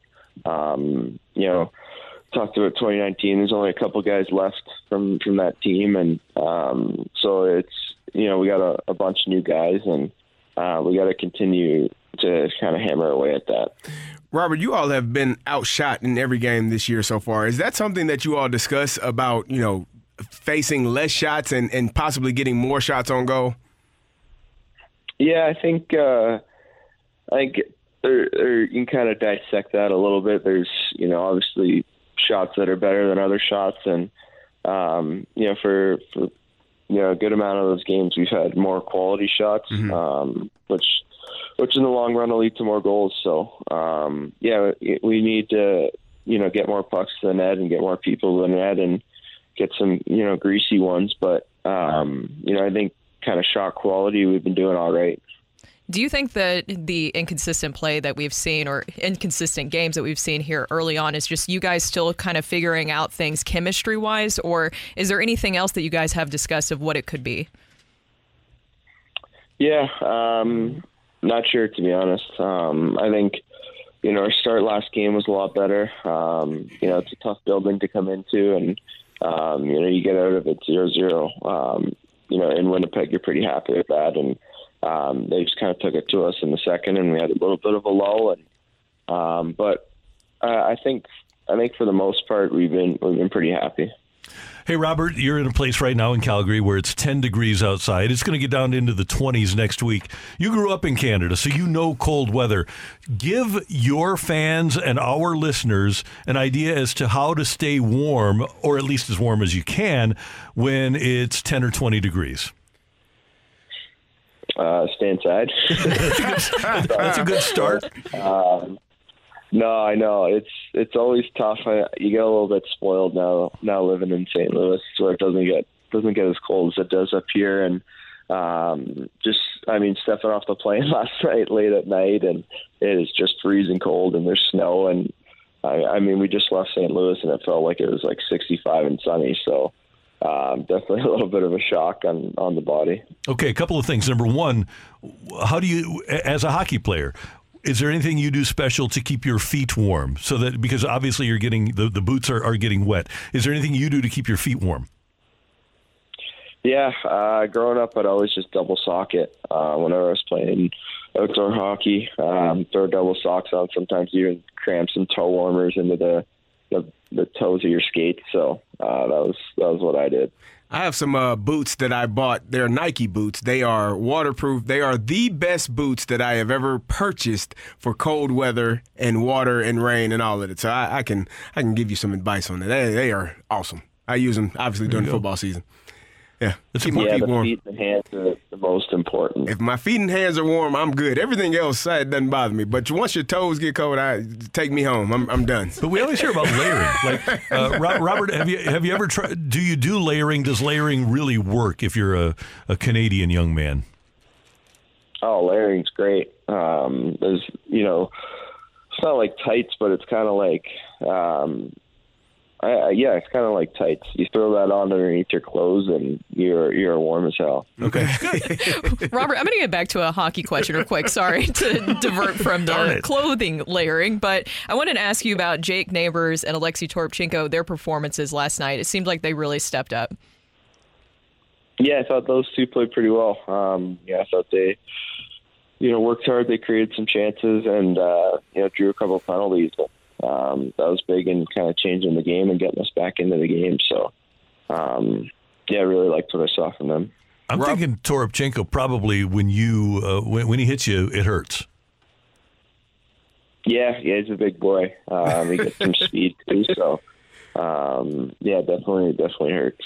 Robert, you all got your first power play goal last night. So when I was playing, we would have kind of a, a you know a, an incentive for certain things, special teams tackles, or maybe a guy got a free dinner if you did a certain thing. Do you all have uh, any incentives for one another, scoring power play goals, block shots, uh, things to to help the team out?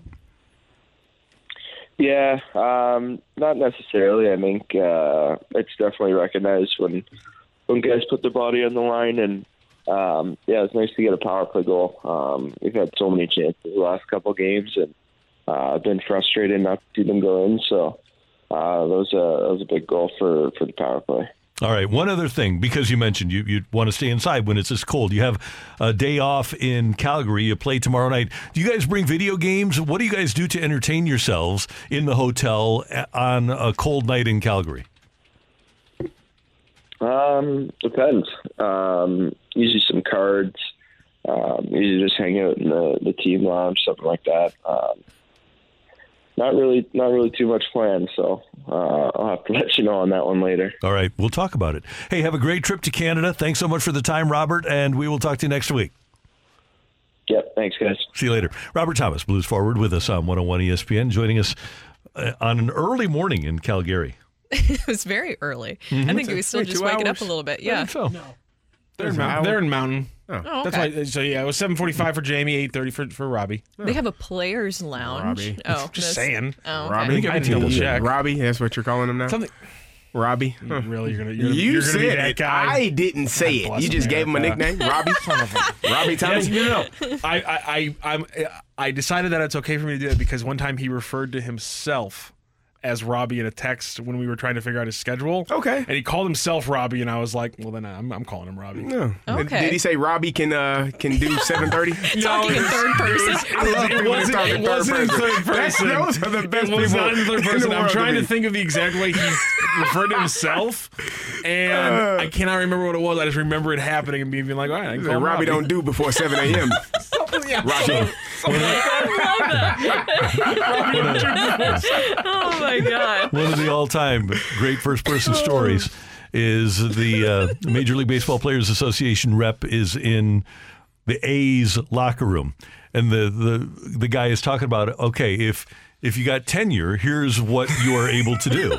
Okay, so if you got uh, te- if, if you're a tenured player, here's what you can do, and it's all the benefits that are provided for a tenured player and tenured player. And uh, Rickey Henderson said, "10 year, hell, Rickey got 15 years." Oh, Rickey Henderson. Flying into Chicago over Lake Michigan. Hey, Rickey wants to know what ocean that is. It's great. I just, showed, I, just, I just showed Brooke proof. It says, "Hey, it's Robbie. You guys calling me?" And he uses you, Tommy. like the actual letter uh-huh. U instead of Y Yeah, that's, O U. that's a young person thing. That He's- is a that's young that's person a young thing. person thing. I, I, I gotta, he's, he's short on time. So time. busy. You got to get that yeah. U. yeah. He Was calls that, the, was that this morning? He called himself Robbie. We call Don't him call, Robbie. don't call No, Robbie. no, that was that was like that's like one of the first times I Robbie ever don't do no 7 a.m. calls. I'm just start randomly talking in the third person, just out of nowhere. Carey ready to go to break. We're going to uh, have rock and roll and Metallica tickets coming up on the opening drive. You're back to the opening drive podcast on 101 ESPN. Presented by Dobbs Tire and Auto Centers.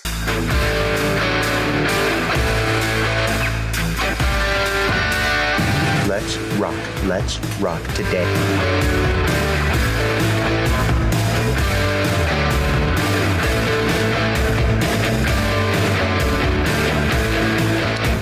Season, the New York Mets fired Buck Showalter as their manager, and he, by the way, has a chance to go to Anaheim and take over the Angels.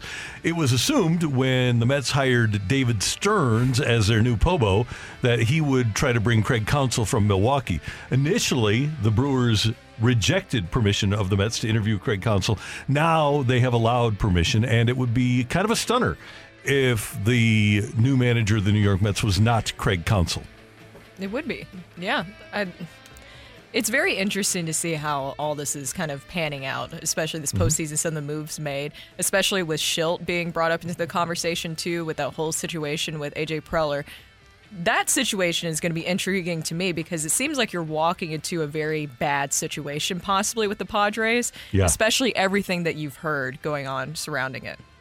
Yeah, it's um, it's going to be interesting because if if you can't get along with Bob Melvin, and apparently Preller could not, then who are you going to get along with? and I I would also be interested to see if Mike Shildt gets the job, and he appears to be the guy with the inside track.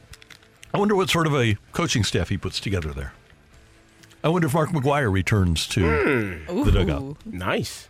Mhm. That would be cool. That would Uh, anger a lot of people here. Do you have an issue? Do you have any issues with uh, the recycling of managers and head coaches in sports? Not good ones, but bad ones. Okay.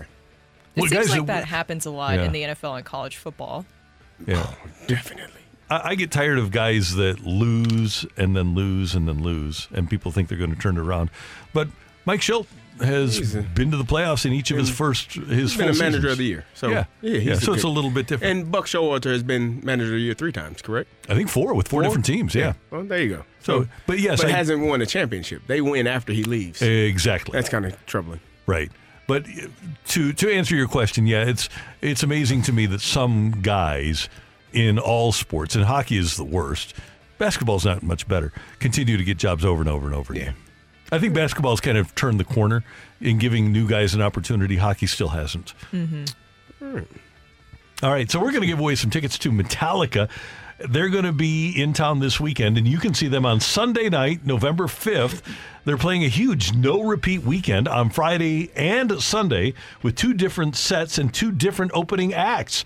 Two night tickets and single show tickets are on sale now. Get all the details and find a bonus chance to win a pair of free tickets for Metallica now at 101ESPN.com or on your 101 ESPN mobile app. But you can text in now to play the game. Text in to win free tickets at 314 399 9646 314 399 Yo-ho! on the Air Comfort Service text line.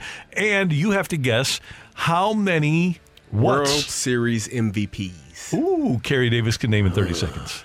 Uh, I'm just going to name names. I don't know if they actually won, but I know the teams have won, so we're going to see how this goes. I got a few that I know for sure, but we'll see. Can I just say that, Carey? I, I love that you've you've embraced this new game, and instead of just saying, "Oh, do I know it? Do I not know it?" You just goes, "I'm gonna name come up with strategies Yeah. when I don't know things, and No just try." Then just run And, through. Except for that one time where you decided that you weren't going to try at all. Yeah, that was a dumb one.